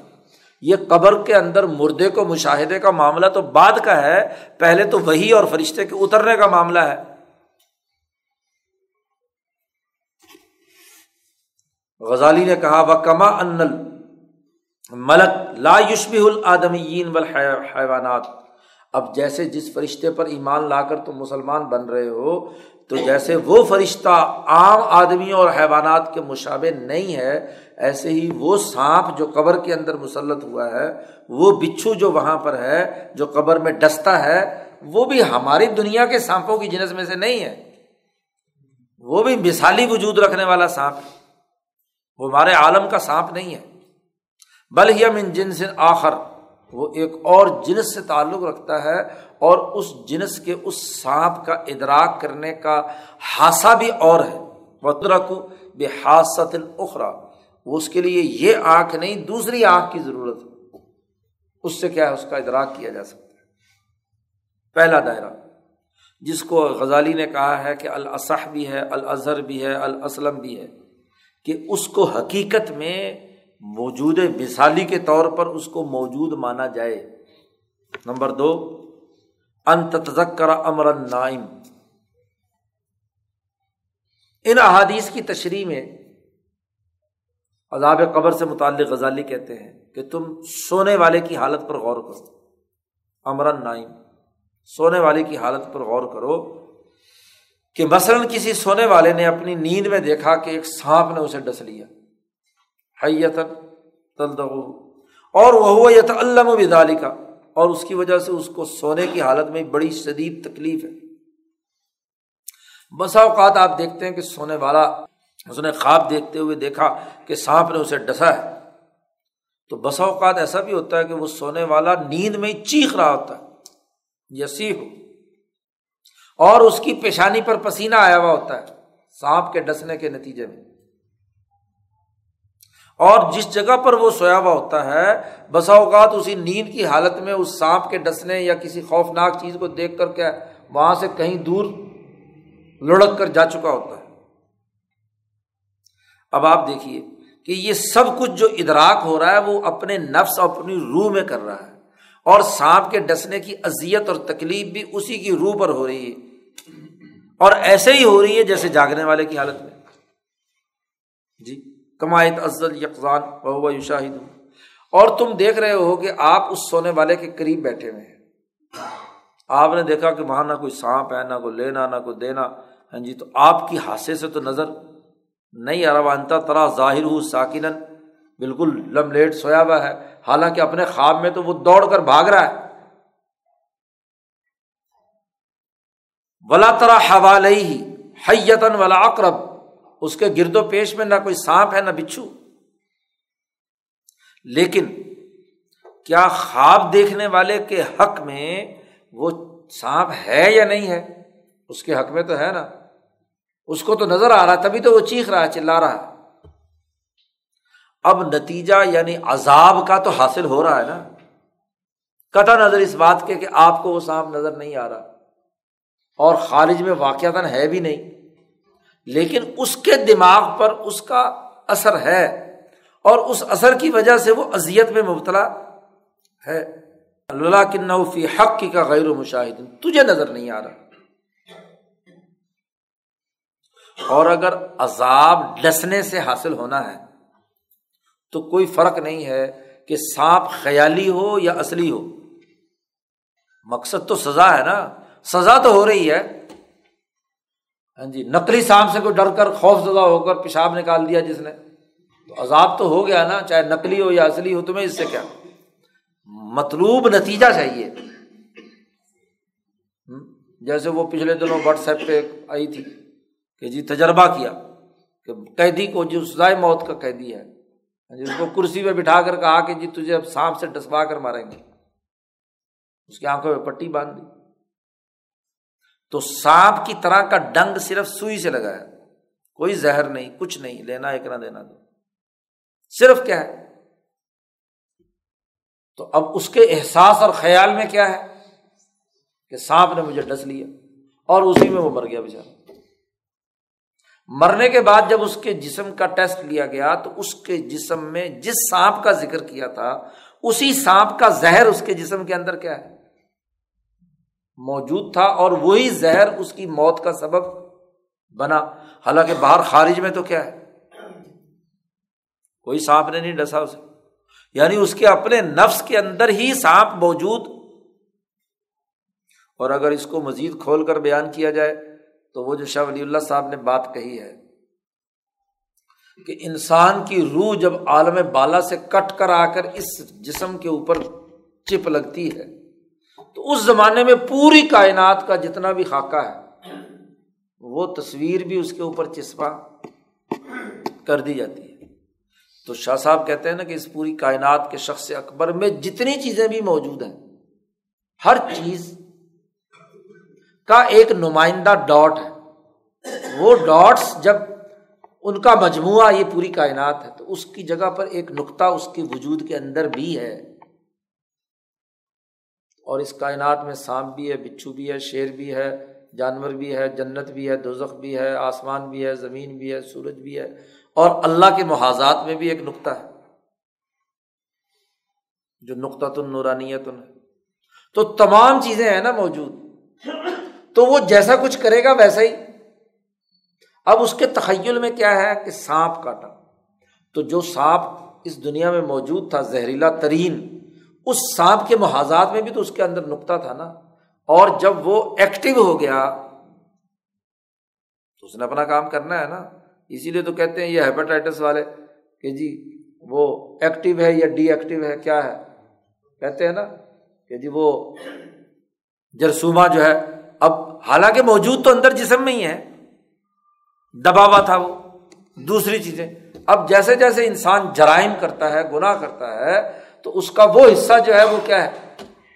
جو اس کے اپنے جسم کے اندر ہی پوری کائنات کی چیزیں اس کے اندر موجود تھی پوری کائنات میں آگ بھی تھی تو وہ آگ بھی بھڑکے گی، وہ نقطہ آپ نے ایکٹیو کر لیا۔ اور اگر جنت والا کیا ہے تو پھر جنت والا ایکٹیو ہو جائے گا، دوسرا کیا ہے؟ دب جائے گا۔ تو اسی طرح یہاں غزالی نے کہا کہ فلاں فرق کا بین حیت حیت ان تو تخیل او تشاہد۔ کوئی فرق نہیں ہے کہ چاہے مشاہدے والا ہو وجود ہے اس کا، یا نہ ہو، نتیجہ عذاب ہے، وہ عذاب اسے مل رہا ہے، بس۔ دو دو تشریحات۔ اور تیسری تشریح یہاں غزالی نے کیا المقام السالس تیسری وہ بات ہے جو ابھی بیان ہوئی، کہ انا کا تعلم ان الحیہ بنفسیہ لاتولم آپ جانتے ہیں کہ سانپ براہ راست کسی کو تکلیف نہیں دیتا۔ بلکہ کیا ہے؟ سانپ تو صرف اتنا تھا کرتا ہے کہ ڈنگ مارتے ہی اس کے منہ میں جو زہر ہاں جی، کی پڑیا ہوتی ہے، وہ ڈنگ مارتے ہی جسم کے اندر صرف انجیکشن لگاتا ہے۔ اس نے تو کوئی کام نہیں کیا نا اور ڈنگ مارتے ہی جو اس کے یہاں زہر موجود تھا، وہ اس نے منتقل کر دیا جسم۔ بلدی یلقا کا منہا، ہوا المسم۔ زہر کی وجہ سے تکلیف ہوئی ہے۔ اور پھر اگلی بات غزالی نے کہی، سم سم لئیسا علم خود زہر بھی کوئی علم؟ اگر یہ علم ہوتا تو خود سانپ کو بھی تو علم ہوتی۔ اس کو تو تکلیف نہیں ہے۔ یا جس شیشی میں بند ہے، یا جس جگہ پیک ہے، وہاں بھی تو تکلیف ہونی چاہیے۔ اگر سانپ خود زہر خود تکلیف ہوتی تو ہر جگہ اس کو تکلیف ہونی چاہیے، لیکن نہیں۔ تو انسانی جسم میں آ کر یہ زہر بھی خود زہر نہیں، بلکہ عذابوں کا فل اثر الدی یا سلوفی کا منسم کہ اس سم سے جو عذاب مقصود ہے، کیا وہ زہر جسم میں جا کر خشکی اور گرمی پیدا کرتا ہے؟ اس نے تو اپنی نیچر کے مطابق کام کرنا ہے۔ ساری رگیں جسم کی خشک اور تمام جسم کے اندر گرمی بھڑکا دیتا ہے۔ اس گرمی کے نتیجے میں وہ رگیں پھٹنا شروع ہوتی ہیں۔ اور جیسے ہی رگیں پھٹتی ہیں، شریانیں پھٹتی ہیں، تو آپ کہتے ہیں یا برین ہیمرج ہو گیا یا دل ہارٹ اٹیک ہو گیا۔ فلو حاصلہ مسل ذالکل اثر من غیر سمن اگر اس زہر کے بغیر، ڈنگ مارے بغیر، اگر کسی جسم کے اندر یہ خشکی اور گرمی پیدا کر کے شریان پھاڑ دی جائے، تو بندے کو تکلیف ہوگی یا نہیں ہوگی؟ تکلیف تو ہوگی۔ نہیں تو غزالی نے کہا کہ نتیجہ تو عذاب یا تکلیف دینی ہے اس کے گناہ کے بدلے میں۔ تو لکان العذاب کا توفر۔ تو عذاب آ گیا، چاہے آپ کہیں جی سانپ حقیقت میں نہیں ہے، آپ کہیں کہ جی زہر بھی نہیں ہے، آپ کہیں گے جی فلانی بھی نہیں ہے، لیکن اگر نتیجہ وہ نکل رہا ہے، تو مقصود نتیجہ ہے آپ کو آم کھانے سے مطلب ہے یا پیڑ گننے سے۔ آم کھانے سے مطلب ہونا چاہیے۔ نتیجہ نکلنا چاہیے۔ نتیجہ نکل رہا ہے۔ وہ کان لائم کن تعریف ظالی کا نو من العذاب اللہ بین یوزاف السبب الدی یوفزی الہی فی العادہ اب چونکہ اس عذاب کی اس قسم کو اس وقت تک ہم لوگوں کے سامنے پیش نہیں کر سکتے، جب تک ہم ہمارے گرد و پیش میں جو اسباب اس نتیجہ پیدا کرنے کے لیے ہوتے ہیں ان کو ان کے تناظر میں ہم بیان نہ کریں۔ تو حضور نے مثلاً بیان کیا، اس عذاب کو جو سانپوں کے ذریعے سے آ رہا ہے، تو اس عذاب کو ہمیں سمجھانے کے لیے کہا ہے نا کہ ہمارے خیال کے مطابق عذاب اس وقت تک نہیں ہوتا جب تک سانپ اس طرح نہ ڈسے۔ کیونکہ خوف اور عذاب کا ڈر پیدا کر کے ہی تو اس کو کیا ہے، ایک چیز سے روکنا مطلوب ہے۔ اپنا غزالی نے کہا فن لو خل فل انسانی لذت الوقا مثلاً من غیر مباشرتی صورت الوقا لب کن تعریف ہوا اللہ بلضافت لئی اگر کسی انسان میں مرد اور عورت کے ملاپ کی لذت بغیر حقیقی ملاپ کے پیدا ہو جائے، تو لذت تو حاصل ہو گئی۔ قطع نظر اس بات کے خارج میں کیا ہے، کسی عورت سے ملاپ ہوا ہے یا نہیں ہوا۔ تخیل اور خیال کی طاقت سے۔ اگر وہ حالت تاری ہو گئی تو مطلوبہ نتیجہ تو حاصل ہو گیا۔ قطع نظر اس بات کے۔ اب چونکہ یہ لذت بغیر کسی دنیاوی ظاہری سبب کے حاصل نہیں ہو سکتی، تو ہمیشہ اس کو نسبت کریں گے کسی نہ کسی عورت کے ساتھ تعلق کو۔ غزالی نے یہ ایک مثال دے کر بات سمجھائی۔ لتکون اضافہ لت تعریف بس سبب تاکہ اس لذت کی جو سبب ہے، اس سبب کی طرف اس کی نسبت کر کے عام ہاں جی انسانوں کو بات سمجھائی جا سکے۔ اور یہ بات واضح کی جا سکے کہ سمرت اس سبب حاصل اس سبب کا جو نتیجہ تھا وہ حاصل ہو گیا۔ اگرچہ اس سبب کی شکل و صورت موجود نہ بھی ہو تو آپ بتلائیے کہ سبب تو اس لیے مطلوب ہوتا ہے کہ مسبب یا نتیجہ آئے، اور اگر نتیجہ ہو رہا ہے اور سبب نہ بھی ہو، تو اس سے کیا فرق پیدا ہوتا ہے؟ بات تو نتائج کی ہے۔ وہ سبب یوراد السم رہتی ہی لالاتی ہی سبب براہ راست خود مطلوب نہیں ہوتا، بلکہ اپنے نتائج کے لیے مطلوب ہوتا ہے۔ اور وہ حاض ہی صفات المحلکات یہ جتنی بھی صفات بیان کی گئی ہیں سانپ کے ڈسنے کے نتیجے میں جو اذیت ہے تن قلیب موزیات و مولمات فن نفس عند الموت، موت کے وقت انسان کے اندر یہ اذیت اور یہ تکلیف اس کو حاصل ہوتی ہے۔ فیقون و علام کا علام لدغ الحیات من غیر وجود ہا تو اس کی یہ اذیت اصل مطلوب ہے کہ جب وہ گناہ کر رہا ہے یا گناہ کر کے مردہ قبر میں گیا ہے تو اس کو یہ اذیت اور تکلیف سہنی ہے، اگرچہ بظاہر آپ کے خیال کے مطابق سانپ نہ بھی ہو۔ سانپ موجود نہ بھی ہو۔ یہاں تک کہ پوری عبارت غزالی کی ہے۔ یہ جو صفحہ ڈیڑھ صفحہ ہے۔ اس میں امام غزالی نے عذاب قبر کے لیے تین دائرے بیان کیے۔ تو حضرت شاہ صاحب نے اسی کو بنیاد بنا کر کہا کہ جیسے عذاب قبر والی حدیثوں پر یہ تین اصول فٹ ہو سکتے ہیں۔ تو یہی تین اصول ان تمام چیزوں میں جتنی احادیث آئی ہیں، ان پر فٹ ہو سکتے ہیں۔ لیکن ان میں سب سے زیادہ بہتر، سب سے زیادہ اصح، سب سے زیادہ اسلم پہلا ہے کہ جس میں آپ اس وجود کو تسلیم کریں۔ اور جو یہ آخری والا ہے ہاں جی کہ سبب اور مسبب کا تعلق منقطع کر دیا جائے۔ آخری والے میں اگر بات سمجھیں گے تو یہاں کیا ہو رہا ہے؟ آپ دنیا کے قوانین جو سبب اور مسبب سے وابستہ ہیں، تو آپ اس لنک کو توڑ رہے ہیں کہ مسبب تو آ گیا، لذت وقا تو آ گئی، لیکن اس سے پہلے سبب وجود میں نہیں آیا۔ تو گویا کہ دنیا میں جو قانون ہے، سبب مسبب کا یا علت و معلول کا، آپ اس کو توڑ رہے ہیں۔ اس لیے شاہ اللہ صاحب نے کہا، یہ جو تیسرا نقطۂ نظر ہے، یہ اہل حق کا حقائق جاننے والے لوگوں کا نہیں ہو سکتا، کیونکہ اس کائنات کا پورا سسٹم سبب مسبب پر چل رہا ہے۔ علت و معلول کے احساس پر چل رہا ہے۔ لہذا جہاں سبب کا مسبب سے رشتہ ختم کر دیا جائے، تو یہ کیا ہے؟ حقائق کے خلاف بات۔ حقیقت کے مطابق بات یہ ہے کہ سبب موجود تھا اور سبب اپنا ایک وجود مستقل رکھ رہا ہے، اور وہ وجود مثالی ہے۔ تو شاہ صاحب نے ان احادیث کی روشنی میں اس عالم کا تعین کیا، جس کو شاہ صاحب نے کہا عالم غیر عنصری یا عالم المثال۔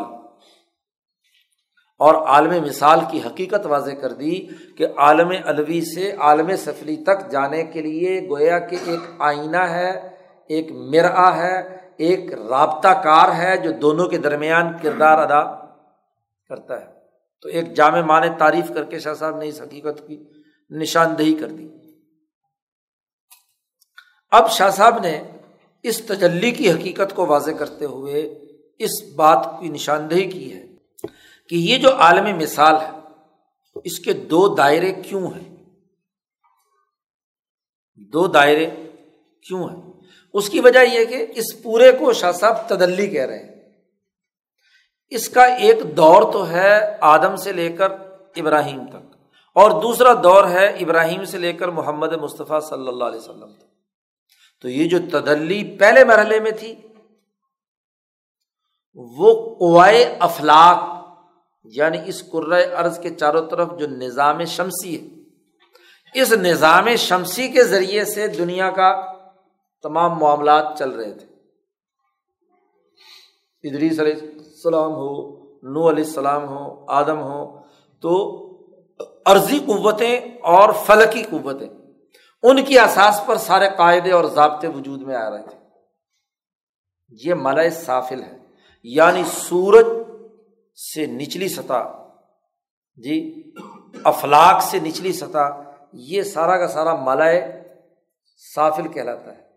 لیکن جب انسانیت ترقی کرتے کرتے اگلے مقام پر پہنچی یعنی جب روح کو خدا شناسی کا ذریعہ بنانے کا زمانہ انسانیت پر طاری ہوا، جو ابراہیم علیہ السلام سے شروع ہوتا ہے، تو وہاں حضیرت القدس، مقدس عالم کی قوتیں ظاہر ہوئیں اور ان کے نتیجے میں ایک تدلی عظیم ان تفیمات الہیہ میں شاہ صاحب نے کہا، ایک بہت بڑی تدلی دنیا میں ہاں جی اس حضیرت القدس سے ظاہر ہوئی۔ تو اس تدلی جو حضرت القدس سے آئی ہے، یہی مالا اعلیٰ ہے۔ اور اس مالا اعلیٰ نے ہی علوم دنیا میں منتقل کیے۔ تدلی کا یا عالم مثال کا سب سے اہم ترین کام ان علوم کو منتقل کرنا ہے۔ اس مرکز سے، اس مثالی مرکز سے اس قرائے ارض پر۔ کیونکہ ہر سسٹم اس کے لیے ایک علمی نظام کی ضرورت ہے۔ اور علم کیا ہے؟ کہ مثلاً کسی بھی نظام میں جو بالائی نظم ہے، وہ احکامات اور ہدایات نیچے دے اور نچلا نظم ہے، وہ کام کر کے اپنی رپورٹس اوپر تک پہنچائے۔ یہ جو علوم اور علوم کے نتیجے میں اعمال کا اوپر جانا، یہ بغیر مثال کے ممکن نہیں۔ اس کے بغیر تدبیر کا نظام یعنی کائنات کا نظام تدبیر نہیں چل سکتی۔ تو دو ادوار دنیا میں آئے تھے۔ پہلے دور کے اندر ملائے سافل کے اثرات تھے۔ انسان ابھی ہاں جی نچلے درجے پر تھا۔ اس لیے اس کے پاس علوم جو آئے، وہ اسی دائرے سے متعلق آئے۔ اور جیسے انسان بالغ ہو کر اگلے مرحلے میں چلا، انسانیت مکمل عروج پر آئی۔ تو پھر امام نو انسانی ابراہیم علیہ السلام نے آ کر جن کو جائل کا لناسی امامہ قرار دیا گیا، تو انہوں نے اگلا درجہ جو علوم کے منتقل کرنے کا، جس کو نبوت کا درجہ کہتے ہیں۔ تو پہلا درجہ جو قوائے افلاق کے تابع ہے، وہ حکمہ کا ہے۔ اور دوسرا درجہ امبیا کا ہے۔ جی امبیا کا درجہ ہے جو ابراہیم کے بعد سے، اور خاص طور پر وہ امبیا جن کو امبیا حنیفی کہا جاتا ہے۔ حنیفی تحریک کے امبیا اصل میں تو اول الازم امبیا اور رسول یہ ہے یہ مالا اعلیٰ سے تعلق رکھتے ہیں۔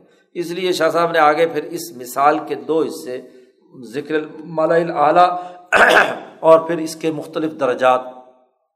اور آگے چل کر کیا ہے؟ مالا سافل اور اس کے مختلف درجات۔ ان کی نشاندہی کی ہے۔ تب سسٹم کائنات کا مکمل ہو جاتا ہے۔ اللہ